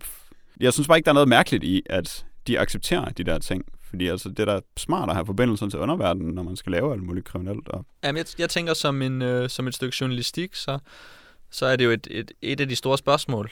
Og han, han, forsv- han vælger nærmest ikke, ikke at besvare det, fordi han bare lader sin egen, øhm, sin egen tanker omkring det stå og så vælger han ikke at besvare det, fordi at, at, at så skal vi bare tænke, at det er sikkert, at det er han. Men han virker ikke engang, som om han er specielt interesseret i det spørgsmål, netop når det kommer til at besvare det. Han præsenterer det i sin indledning, som at det er det her, der er det store spørgsmål, men så hver gang han behandler det, så gør han netop, som du siger, bare, altså så kommer han bare med et forslag, og så tager han det for gode varer, og besvarer bare selv til et spørgsmål. Det er det, og jeg synes måske, det virker en lille smule tyndt, eller jeg var lidt skeptisk omkring det, og jeg ventede lidt på at få nogle en eller anden smoking gun, et eller andet dokument, en eller anden øh, kollaboratør inden for CIA, der kunne sige, at det var sådan her, han kom ind. Eller bare sådan et eller andet, der kunne fortælle os, at det er mærkeligt, den her situation. Fordi han stusser jo ikke engang selv over det, bortset fra, når han præsenterer det. Øh, og så virker det bare selvfølgelig. Så hvis man nu kunne finde en eller anden i CIA, der sagde, at sådan en type, han kunne bare ikke blive godkendt. Det ja. Finder han vist egentlig også nogen, Ja, det, der det er siger. jo faktisk, men, ja, det, Ham, der, eller, det gør han i hvert golf fald, med, ikke? ja, sådan lidt, lidt omvendt og siger, den her, den her fyr, det er bare en good guy, og vi har spillet golf i 20 år eller sådan noget. Øh, og så året efter eller noget, så får han så en, en besked fra ham, hvor han siger, hmm, der er måske noget om det, du siger, nu har jeg tjekket op på nogle ting. Så han, han får jo en eller anden form for omvendt bekræftelse, eller omvendt øh, ja, baggrund fra en eller anden øh, CIA-fyr på den måde. Men, øh, ja, men det, det går meget hurtigt hen over det spørgsmål i hvert fald, det synes jeg. Men det er måske fordi, at han, han og mange læsere allerede fornemmer det svar, at CIA bare er nogle scumbags. Og selvfølgelig så hyrer de så scumbags til at gøre scumbag ting. Ja, den øh, bekræfter jo de værste fordomme. Det må man sige. Og det er jo noget, det er jo, det er måske ikke den, den vigtigste rolle for en, en journalist at bekræfte de værste fordomme. Ej, men det er meget godt at dokumentere de værste fordomme, synes jeg. Jeg synes, det er vigtigt, at det bliver gjort. Altså, det er vigtigt, altså, og jeg synes, det, det er en sjov sag, fordi den et eller andet sted er så lille, som den er. Altså, det er bare sådan en fyr i CIA, som er et brødent kar, tydeligvis. Øh, og det er der sikkert også masser af de andre, der er. Men det er sådan ligesom grundforskning. Altså, så finder man ud af, hvad der er galt med ham her. Så er han sådan ligesom et eksempel, og så er der nogen, der kan forske i en anden, og så har man et eksempel mere. Og på den måde, så får man jo et, et helt billede. Og det er bare vigtigt at have alle de her detaljer, som han får gravet frem, synes jeg. Så jeg synes, det er godt, at han har gjort det her, og fundet ud af nogle ting. Ja, jamen det er rigtigt nok at sige, at, at vi ved måske alle sammen, eller går og tror alt det her, at, at det er sådan, og her er et eksempel på, at det rent faktisk er sådan. Så nu kan man, nu kan man se det, altså. Det er, det er sådan set rigtigt nok. Nu kan man se det. Hvis man kan se over hovedet, og ikke er blind, Ligesom Daredevil er. ligesom det er der. Hvor. Nu skal vi nemlig... Radiostemme. Ja. Daredevil. End of days. Var det jo en radiostemme? Mm, trailerstemme. Trailerstemme. Det er Close skotsk. Vi skal tale om Daredevil End of Days i hvert fald, som er en tegneserie, obviously, som er udgivet i otte numre mellem 2012 og 2013. Øh, den har Daredevil i, måske ikke i hovedrollen, men som sit centrale omdrejningspunkt i hvert fald. Den er skrevet af Brian Michael Bendis og David W. Mack, og den er tegnet af Claus Jansson og Boleslav Felix Robert Bill Sienkiewicz. Med forsider af Alex Malev. Malev. Malev. Malev, vil Malev, tror jeg. Øhm, og den har været i støbeskeen i rimelig lang tid. Øh, Brian Michael Bendis har i hvert fald talt om den siden 2012, men sludder siden 2007. Øh, men det var først i 2012, den begyndte at udkomme. Så den har været længere undervejs. Det er nok også fordi, at der for det første er så mange mennesker med til at lave den, og for det andet, så er de øh, så forholdsvis big shots, som de er. Hvis vi lige tager den fra det ende af, så er Brian, Brian Michael Bendis jo en af de, øh, de helt højt på strå folk inden for øh, Marvel. Øh, det startede, da han var med til at starte Ultimate-universet op sammen med øh, Bill Jammers, som var chefredaktør på det tidspunkt for Marvel, øh, og Mark Miller, som vi har talt om i forbindelse med Kick-Ass. Øhm, de lavede det her Ultimate-univers, som var sådan et ny, en ny hip fortolkning af Marvel-universet, hvor alle historierne startede forfra. Og han har skrevet så øh, Ultimate Spider-Man, som var et af de helt store hits, som øh, han lavede sammen med Mark Bagley. De lavede 110 numre sammen, og det er faktisk øh, det længste run, der har været for et skaberpar hos Marvel, og et af de længste i tegneserier i det hele taget. Øhm, han har også lavet en masse Daredevil, 55 numre, som med Alex Malev fra 2001. Han har været nomineret til 9 Eisner, og han har vundet 5 af dem. Det er rimelig mange, og rimelig mærkeligt, når det er Brian Michael Bendis i forhold til, hvor mange de andre, der er med i det her, har vundet. Øhm, den anden af skribenterne er David Mack, som hovedsageligt er kendt for øh, sin Kabuki-serie, som han startede, mens han var på, mens han gik i gymnasiet, i high school. Øhm, og som han selv har både tegnet og illustreret. Øhm, han laver også nogle øh, arty-farty maleri collage illustrationer, som faktisk minder en, en del om øh, Sienkiewicz. Øh, Kabuki handler om en japansk snigmorder inde i, som har en identitetskrise eller et eller andet pjat. Og så har han fundet på øh, Echo, som er en øh, superskurk, som vi også møder i tegneserien. Øh, superhelt bliver hun jo så, øh, som er en meksikansk snigmorder inde med identitetskrise. Er det virkelig David Mack, der har fundet på hende? Ja. Jeg troede faktisk, det var Kevin Smith. Det var Quesada og Mac, Wow. der lavede Echo. Det, Og jeg tænker selvfølgelig på Batman-skurken. Ja, Det gør ja, du. Sorry. Jeg tror næsten, jeg ved, hvad du taler om. Ja. Øh, Kevin Smith har i hvert fald ikke noget med det her at gøre. Claus Jensen har noget med det at gøre. Han er flyttet til USA. Han var fem år gammel fra Tyskland. Øh, han er nu 61 år, så han er den ældste, der er med på det her hold. Han er mest kendt som øh, rentegner på alt mellem himmel og jord. Men nok især på øh, Daredevil, som vi vender tilbage igen. Da Frank Miller tegnede og skrev Daredevil fra nummer 124 til nummer 197, det vil sige fra 75 til 83, som er en hel del. Øhm, da den øh, fra nummer 171 gik fra at være øh, semi-månedlig til at være månedlig, så fik øh, Frank Miller alt for travlt til både at skrive og tegne den, så han lod øh, Claus Jansson tegne mere og mere, og det endte med, at han fra nummer 185 faktisk bare lavede nogle øh, layouts, og så lavede øh, Jansson illustrationerne. Claus Jansson har også illustreret Gothic sammen med Grant Morrison, bare fordi vi lige vi skal lige have nævnt Grant Morrison. Øh, han har tegnet den her øh, Daredevil End of Days, hvilket er lidt sjovt, fordi han som sagt mest er kendt som rentegner.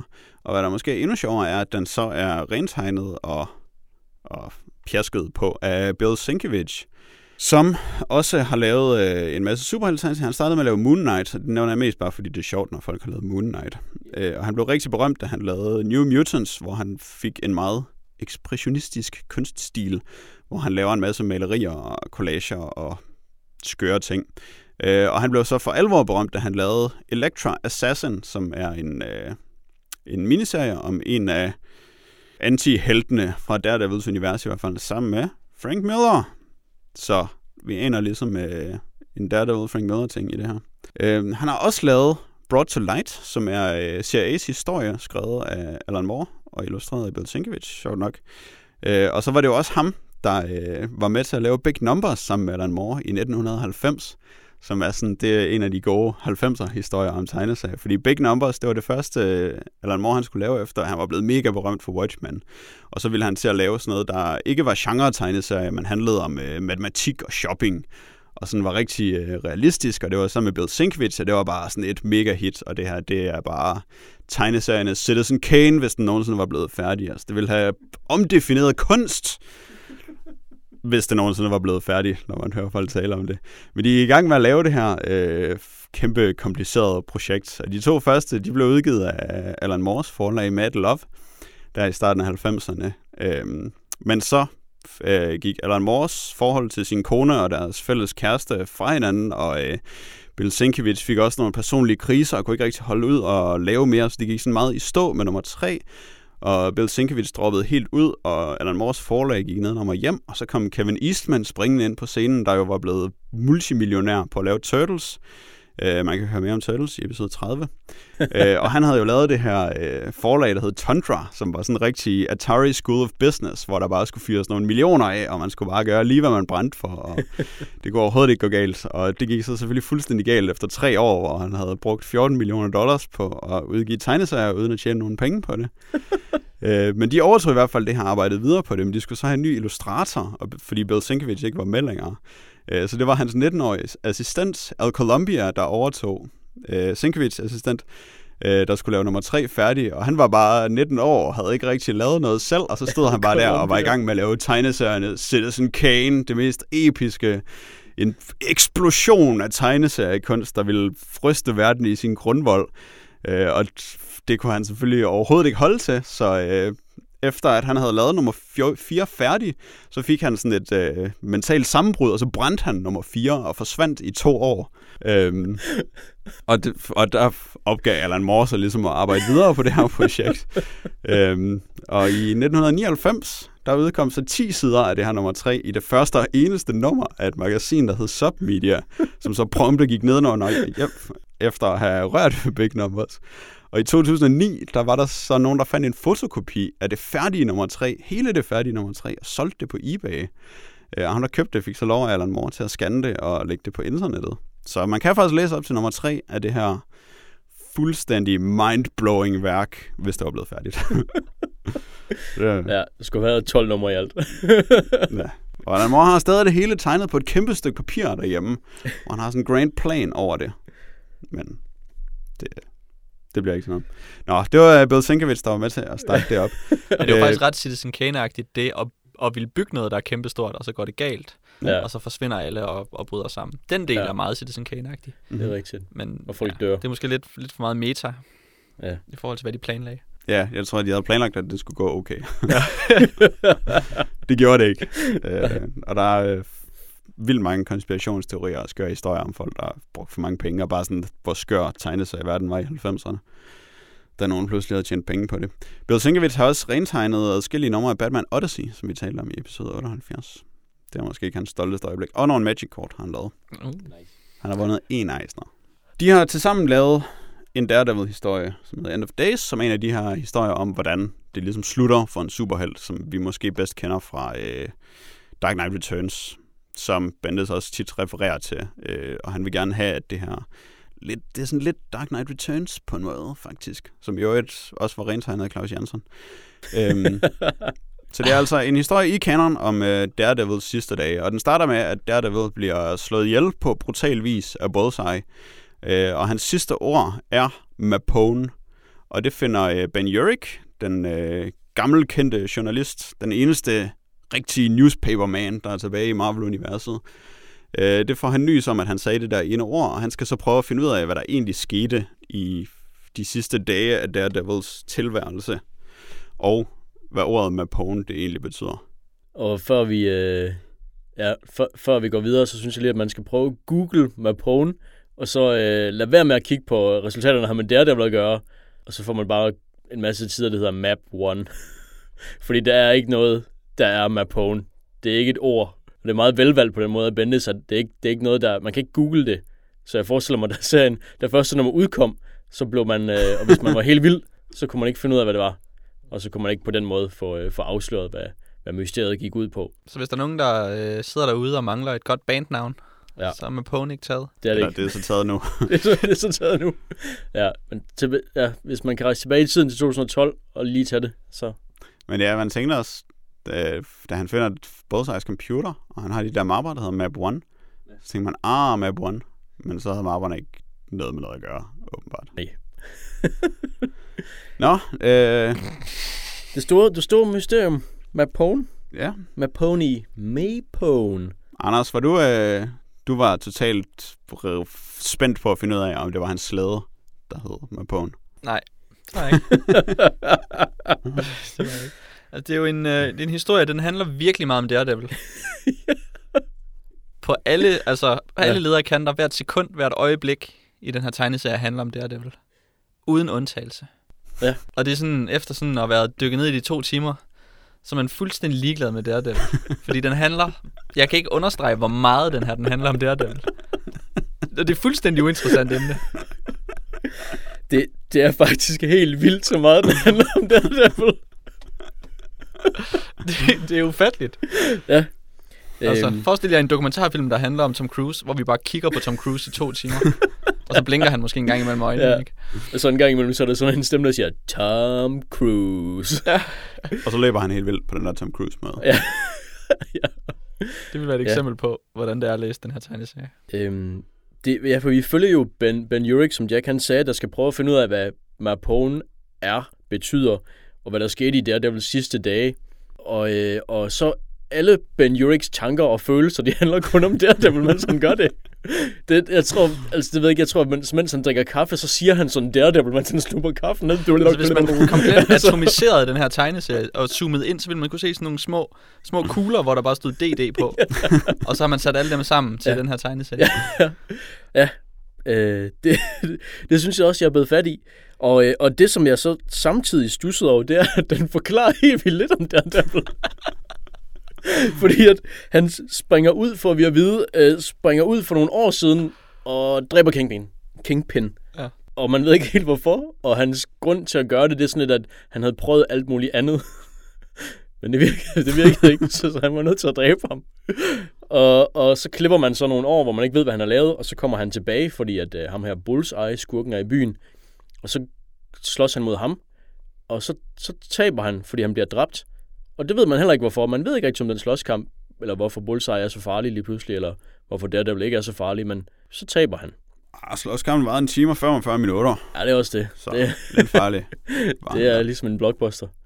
Øhm, og øh, så finder man jo så ud af i løbet af serien, at øh, Daredevil han har øh, taget en, en lærling, eller der er i hvert fald en ny fyr, der dukker op i Daredevil kostyme. Og det ved man heller ikke, hvorfor. Og det, det slog mig faktisk som øh, noget af det mest mærkelige, fordi at Daredevil sådan i, i, øh, i, i bagkataloget er ikke sådan en, en, en held med en familie omkring sig af, af andre helte, hvis man kan kalde det det. Altså Batman, der har Robin og Nightwing og Batgirl, og jeg ved ikke hvad, og Superman, der har sine Supergirls og Superwoman og alt det der. Daredevil, han har bare Daredevil. Altså, der er ikke en Dare Kid eller en Kid Horny eller et eller andet, altså. Det, det var et dårligt navn, men altså... Der, der er ikke, der er ikke, han har ikke de der sidekicks, eller kvindelige versioner, eller fædre, eller noget, der, der også er Daredevils. Så Daredevil-universet er måske lidt mere, lidt mere tomt, eller lidt mere Øhm, ensomt. Nej, det er der overhovedet ikke. Altså, jeg synes, et eller andet sted kunne man godt lidt beskylde Elektra for at være lidt sådan Jo, jo, hun, hun, er, hun er selvfølgelig ligesom, ligesom she måske Cat, Daredevil. Catwoman er til Batman, ikke? Det er she Devil. Øh, t- tænker jeg i hvert fald. Men, øh, men det er ikke... Han er foggy. Hvad for noget? Ja, det, men, det, men han er jo ikke en superhelt. Han er jo bare en, en fyr. Altså, jeg synes, at Daredevil, han har faktisk et ret veludbygget persongalleri på sin øh, ikke-superhelte side. Øh, hvilket jeg synes, der er, der er noget af det fede ved Daredevil, hvor, øh, hvor Batman han har så et ret veludbygget galleri af venne, helte og skurke og den slags. Øhm, men, øhm, men, han, men der er altså en lærling, øh, en ny Daredevil, og, og ham ved man ikke noget om, og der er selvfølgelig nogens, nogens søn, som man ikke kendte noget til, der går op. Hey dad! Og er øh, Ben Urichs søn, adoptivsøn. Det er selvfølgelig over, ikke særlig overraskende, den nye Daredevil. Ej, altså, det var det, godt nok. det synes jeg godt nok, der var... Det var Og den eneste anden person i historien, udover Ben Urich, som kunne være den nye Daredevil.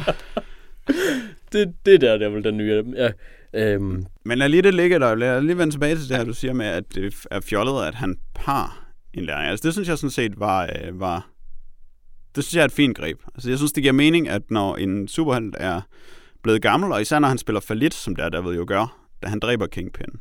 Øh, det er jo der, hvor han forsvinder og giver sig til at opdrage sin efterfølger. Altså der kan han godt se, at nu er han for gammel og for dårlig til det her. Så nu, og så synes jeg, at det giver mening, at han så træner en efterfølger for, at det kan fortsætte. Ikke mindst, fordi han jo kommer ud af den der øh, ninja-tradition, hvor Stik bliver ved med at opdrage folk til at være der, der været aktive typer. ja, jeg, jeg synes heller ikke, jeg, jeg tror heller ikke, jeg det var fjollet, men jeg synes, det var svært at forstå, eller det var mærkeligt.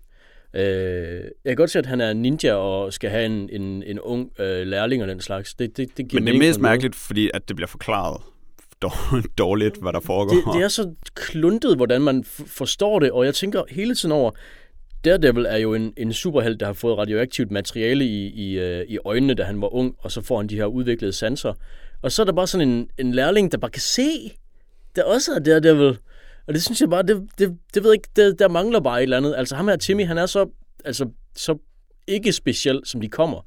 Der er ikke nogen forklaring på, hvor han kommer fra. Så teamer han jo op med en billiardspiller, der ikke kan se. Det gør han. Og så er, og det, og så er det jo godt sin igen. fars blindhed. Ja. Nå, Ja. øh, ja, det, altså det er også øh, fint nok. men Altså, Daredevil er jo et mindset, Dan. Det er jo ikke et handicap. Nej, det ved jeg Og jeg synes ikke, det handler... Altså, men jo, altså, det er helt klart, Timmy, han er mega uinteressant. Jamen, det er det. Altså, han er, han er søn af Leapfrog. Skurken, kan jeg sige. Leapfrog, husker det må jeg nok. sige. Han, øh, han kan hoppe helt vildt. Okay. Og så vil han engang slås med Daredevil.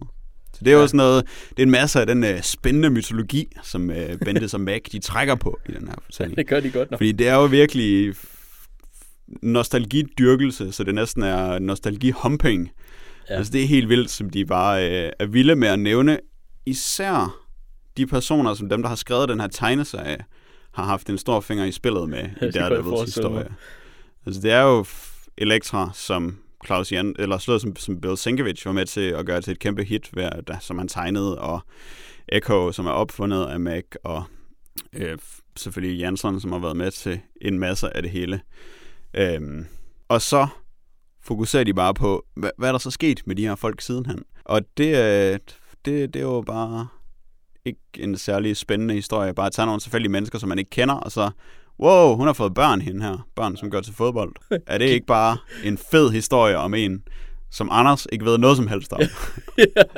Jo, jeg var faktisk ja. mest interesseret i, at den her fodboldbane lå så tæt på kirkegården, hvor Daredevil skulle begraves. Ja. Det virkede virkelig mærkeligt. Jamen, jeg tror, de Det kørte et stykke tid, faktisk, men det, Nå, okay. det skal man sådan gætte, eller det skal man regne ud, ud fra, at det er mærkeligt, at fodboldbanen ligger så tæt på kirkegården. Ja, Okay. Så skal man tænke, så må man nok køre et stykke tid. Men nej, altså jeg, er jo, øh, jeg forstår jo ikke, hvad der foregår øh, hele tiden. Altså jeg ved lige, altså jeg ved jo som person lige, sådan, knap nok, hvem det er, det vil er. Altså jeg, jeg har set den der ene film, og så ved jeg, at han er blind, og han kan slås. Og så har vi læst noget for, uh, det er lang tid siden, hvor han slås med en masse ninjaer. Shadowland. Ja, Shadowland, lige præcis. ja. øhm, hvor jeg ikke rigtig lærte noget om, om Daredevil der. Så, så jeg ved jo ikke rigtig noget. Og så får jeg faktisk heller ikke rigtig noget at vide om Daredevil, udover at jeg fornemmer, at der er et univers omkring ham, som virker kedeligt og dårligt. Men altså, jeg, jeg, det er jo ikke til at sige. Nej, men det, det er det nemlig ikke. Jeg synes ikke, at, ja, jeg synes, det er så, så meget af det, som jeg kan huske ved de gamle Daredevil-historier, jeg har læst, som, jo, jeg kan huske nogle af skurkene og, og Elektra, og selvfølgelig, det, det kan jeg huske, og det der, altså spøjst at se, at de laver noget andet nu, øh, nogle år efter, eller hvad man skal kalde det. Men selve Daredevil, alt hvad der er i de flashbacks, hvor han, hvor han er der, det synes jeg bare, det er mega mærkeligt og uforklaret og, og helt vildt kluntet præsenteret. Øh, når man for eksempel ser ham, når Timmy, øh, den unge der, der vil tænker tilbage på, at han er blevet oplært af ham, så siger han sådan noget med, øhm, der kommer en dag, hvor, hvor han også møder Stik, øh, hans Daredevils egen sensei, men jeg håber ikke, den dag kommer, men du ved, når den kommer, eller sådan noget. så den, altså, så hvorfor har du så trænet ham, hvis du ikke vil have, at han skal trænes? Eller det, eller det synes jeg i hvert fald, der var svært at forstå. Det virker ret langt hen ad vejen, som om den her historie handlede om noget andet, da de gav sig til at skrive den. Og så kom, som om de ikke vidste, hvad Mapoen var, da de gik i gang med at lave det. Og så ville de sådan fortælle et tilbageblik på Daredevil, hvor de jo blandt andet nævner den her øh, historie, som er sket et eller andet sted mellem den Daredevil, som findes i virkeligheden, og den Daredevil, som er i End of Days, hvor han har overtaget øh, en bydel, Hell's Kitchen, som han kommer fra, hvor han har smidt forbryderne ud og sådan overtaget det og er blevet direktør for det. Og vi hører om, hvordan det var noget meget unikt, der skete, og det var der ingen heller, der havde prøvet for ham og sådan noget. Og det bruger de så en side på, i stedet for at fortælle den historie, som lyder tusind gange mere spændende end det her nostalgi-tilbageblik. Som, skal det siges, øh, jeg åd råt næsten hele vejen. Altså, jeg var øh, vildt medrevet og oprørt over Daredevil sidste dage, som de bliver fremstillet her. På trods af, at øh, det er noget bras og en dårlig fortælling. Men altså, der er bare, der er de der Daredevil-scener, hvor, øh, hvor Daredevil, han er jo sådan på en, en eller anden måde, øh, han er sådan ret Batman-agtig, i og med, at han ikke sådan rigtig har... Øh, har superkræfter, og han bliver udsat for så meget, som han bliver, men han har også bare virkelig en sårbarhed, som Batman helt mangler. Altså, han, det rammer ham virkelig hårdt, hver gang der sker noget for ham, og det får det til at virke som en, øh, en kæmpe præstation, hver gang han kæmper sig tilbage, som han jo så gør. Og øh, især den der scene, hvor Echo fortæller om sidste gang, hun så ham, hvor han har været i slåskamp med en eller anden taber, øh, hvor han virkelig sådan er blevet smadret, og han har mistet et øje og sådan noget, som bare er den måde, der er der, hvor han bliver smadret på. Og det er selvfølgelig lige meget, han har mistet et øje, men det er stadig sindssygt ubehageligt, og et eksempel på, hvordan han virkelig er kommet galt afsted med at være superhelt, som superhelte bare ikke sådan rigtig kommer. Og hvor det handler om, at han er blevet for gammel, og nu kan han bare ikke holde til at få alle de her tæsk længere. Hvor den der sårbarhed, som jeg kender fra Daredevil, fordi jeg har læst en del Daredevil, øh, og er godt forberedt på at skulle læse det her, hvor det virkelig er godt kondenseret og rammer. Øhm, men jeg accepterer 100% at den her historie på ingen måde kan stå på egne ben, og den fungerer ikke som en historie. Altså det, sådan, det centrale spørgsmål i historien er noget pjat, og ingen ved rigtig, hvorfor tingene sker efter hinanden, som de gør. Men det er bare sådan en, en hyldest og en vulgær dyrkelse af Daredevil, som jeg som Daredevil-fan øh, at så rammer det mig alligevel bare på grund af min glæde for Daredevil. Ej, jeg, jeg må også indrømme, da, hvad hedder de, uh, Melvin Potter øh, Melvin dukkede Potter. op, The Gladiator, som i sin tid var sådan en fyr med rundsave, bogstaveligt talt havde rundsave på hænderne og slog ud efter folk med dem. Da han dukkede op, så blev jeg altså også lidt glad. Der, der var også nogle ting, der kunne ramme mig, som, øh, som øh, jeg kunne huske fra, ja, fra min barndom, fra Dæmonenbladene på dansk og sådan noget. Altså, der var helt sikkert nogle ting der, men, men ja, altså i og med, at, at den øh, at fortællingen ville fremad og ville trækkes fremad til at finde ud af, hvem eller hvad er med i Pone. Og jeg lader mærke til, at hver gang, at Yuri kan spørge nogen, så siger de, det ved jeg ikke, hvad er. Fordi det er jo ikke, det kan jo utroligt umuligt være et navn eller sådan noget, men det tænker man jo selv, at det selvfølgelig er. Øhm, så, Han spørger rigtig meget om Ja, det. det gør han virkelig meget. Og det er også som altid, som om, at så er der nogen, der siger, Nå, men du ved vist noget, så nu skal vi lige pine dig lidt. Men, øh, men så kommer der ikke noget ud af det, og de ved ikke noget alligevel, Og der er scener, hvor han bare sidder, og han spørger ikke engang, Ja. hvad er Mapone? Han siger bare, Mapone, Ja, og, og så kigger han på folk. ja. og så venter på, at de reagerer. Og det er ikke, og det er ikke, det er ikke noget. Det gør man ikke. Det er ikke, det er ikke en hotshot øh, journalist. Men er der nogen af jer, som har lyst til at give et bud på, hvorfor det faktum, at Daredevil sagde med Pone til Bullseye, fik Bullseye til at begå selvmord? Men jeg aner det ikke. Jeg aner det ikke. Jamen, jeg er helt ærlig. Det, er, det, det gjorde mig godt nok sukker. Fordi jeg læste, jeg læste en forklaring. Jeg, jeg læste en... Øh, jeg ved ikke, om det passer. Jeg ved ikke, om det er noget, der i virkeligheden...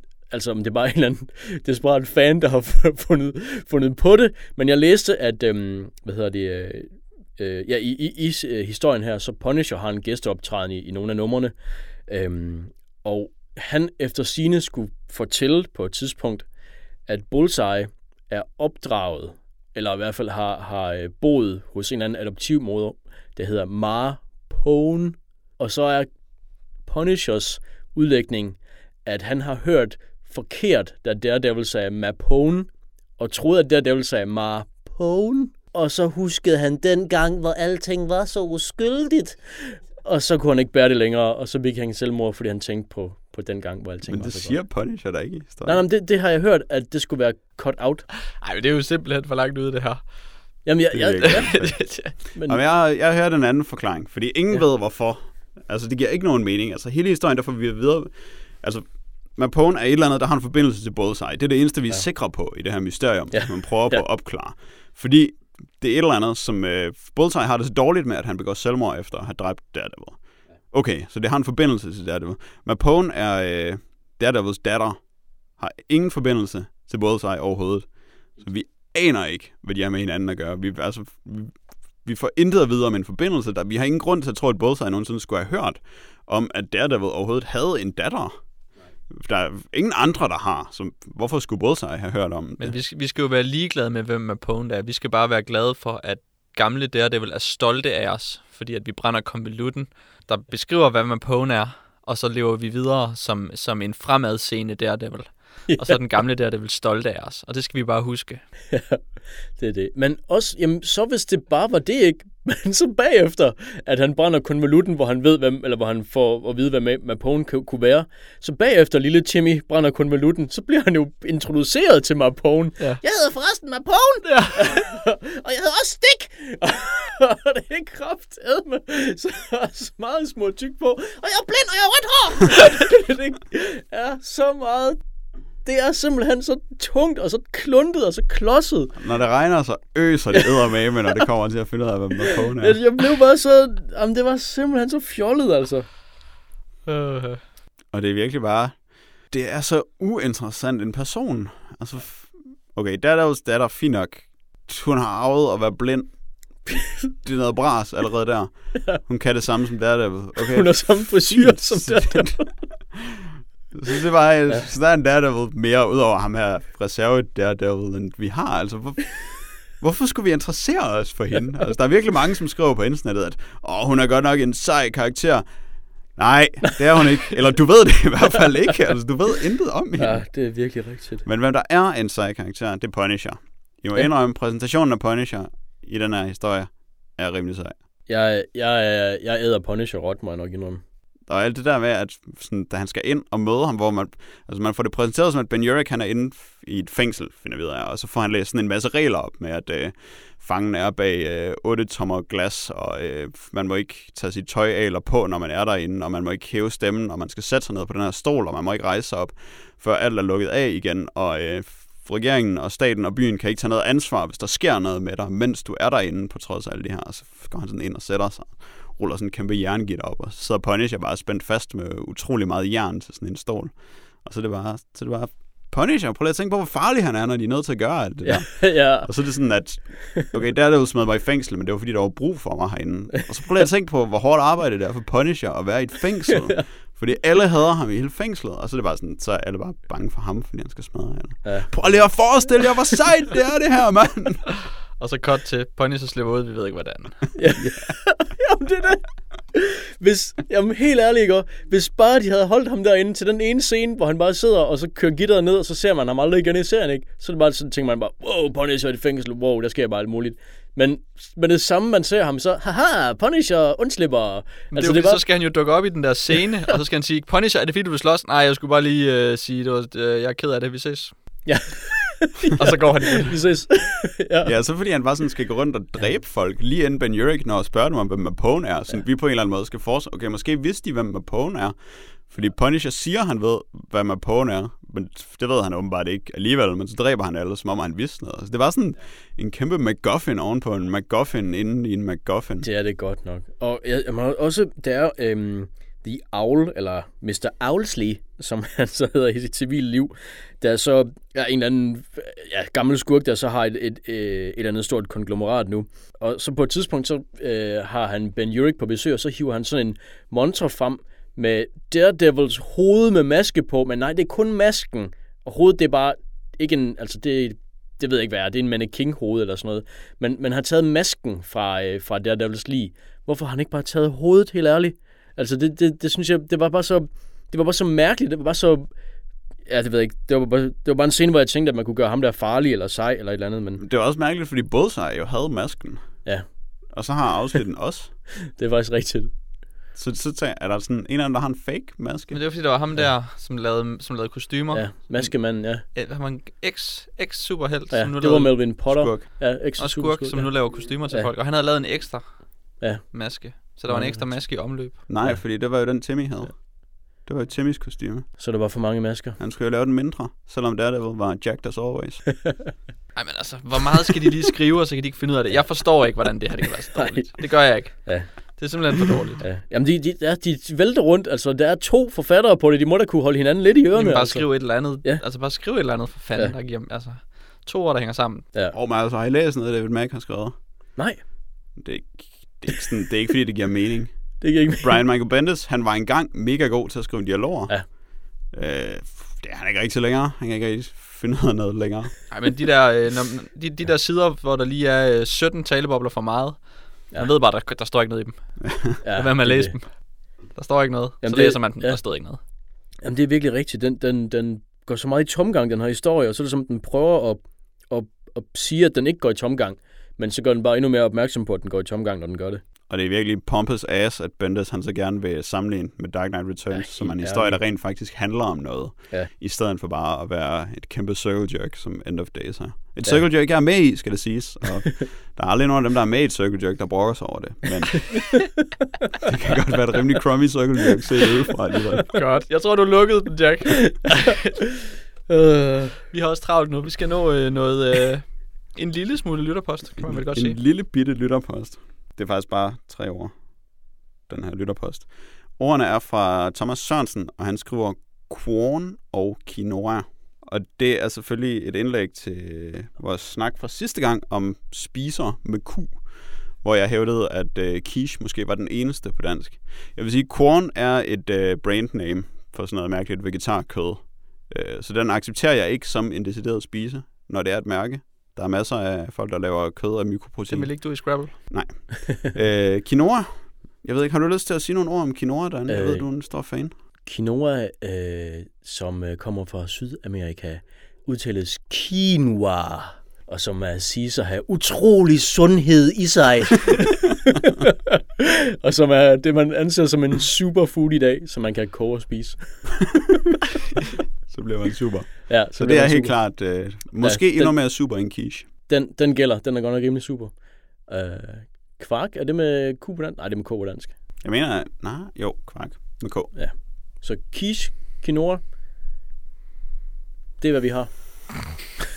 Tak til Thomas Sørensen. for det stykke lytterpost. Vi er altid glade for at få post. Jeg mener også, at vi havde en... Vi har også fået en kommentar på vores hjemmeside fra Jakob Overgaard, som øh, det var i forbindelse med, at vi havde lytterpost om, om der var andre podcasts, ligesom vores, som vi kunne anbefale. Og Jakob Overgaard har andre podcasts, han kan anbefale. En af de podcasts, jeg har hørt forholdsvis længe, og som jeg varmt kan anbefale til DDKK's lyttere, er Smartest Man in the World podcast med den amerikanske komiker Greg Proops. Meget af det er små historier fra hans liv, men da han selv er en stor filmaficionado, snakker han ofte om film. Så den Smartest er man, anbefalet smartest man in the world. podcast. Alle kan altid bruge en ny podcast. Ja, det tror jeg bestemt. Så tak for den, overgår. Ja. Og selvfølgelig tak til Thomas Sørensen for mad Tak til. Overgaard for, at han rent faktisk lavede en kommentar på vores hjemmeside. ja, de er så sjældne, at de burde være mere værd end guld. Hvis øh, der er andre, der vil øh, skrive ind til vores podcast, øh, eventuelt med kommentarer til den her podcast, hvad vi har sagt om de forskellige emner, eller vores anbefalinger i vores lille runde inden, eller måske noget, øh, noget helt andet, så kan man jo skrive ind og øh, komme med anden mad, der starter med Q, hvis man kender til det, eller en anbefaling ja. af en podcast, eller, eller hvad der nu er relevant. Øhm, skriv ind til post-ddkkpodcast.dk, og så vil vi øh, behandle dig i den kommende podcast. Det er i dag onsdag den 25. september, og det betyder, at vi er tilbage igen om 14 dage den 9. oktober. Farvel og tak.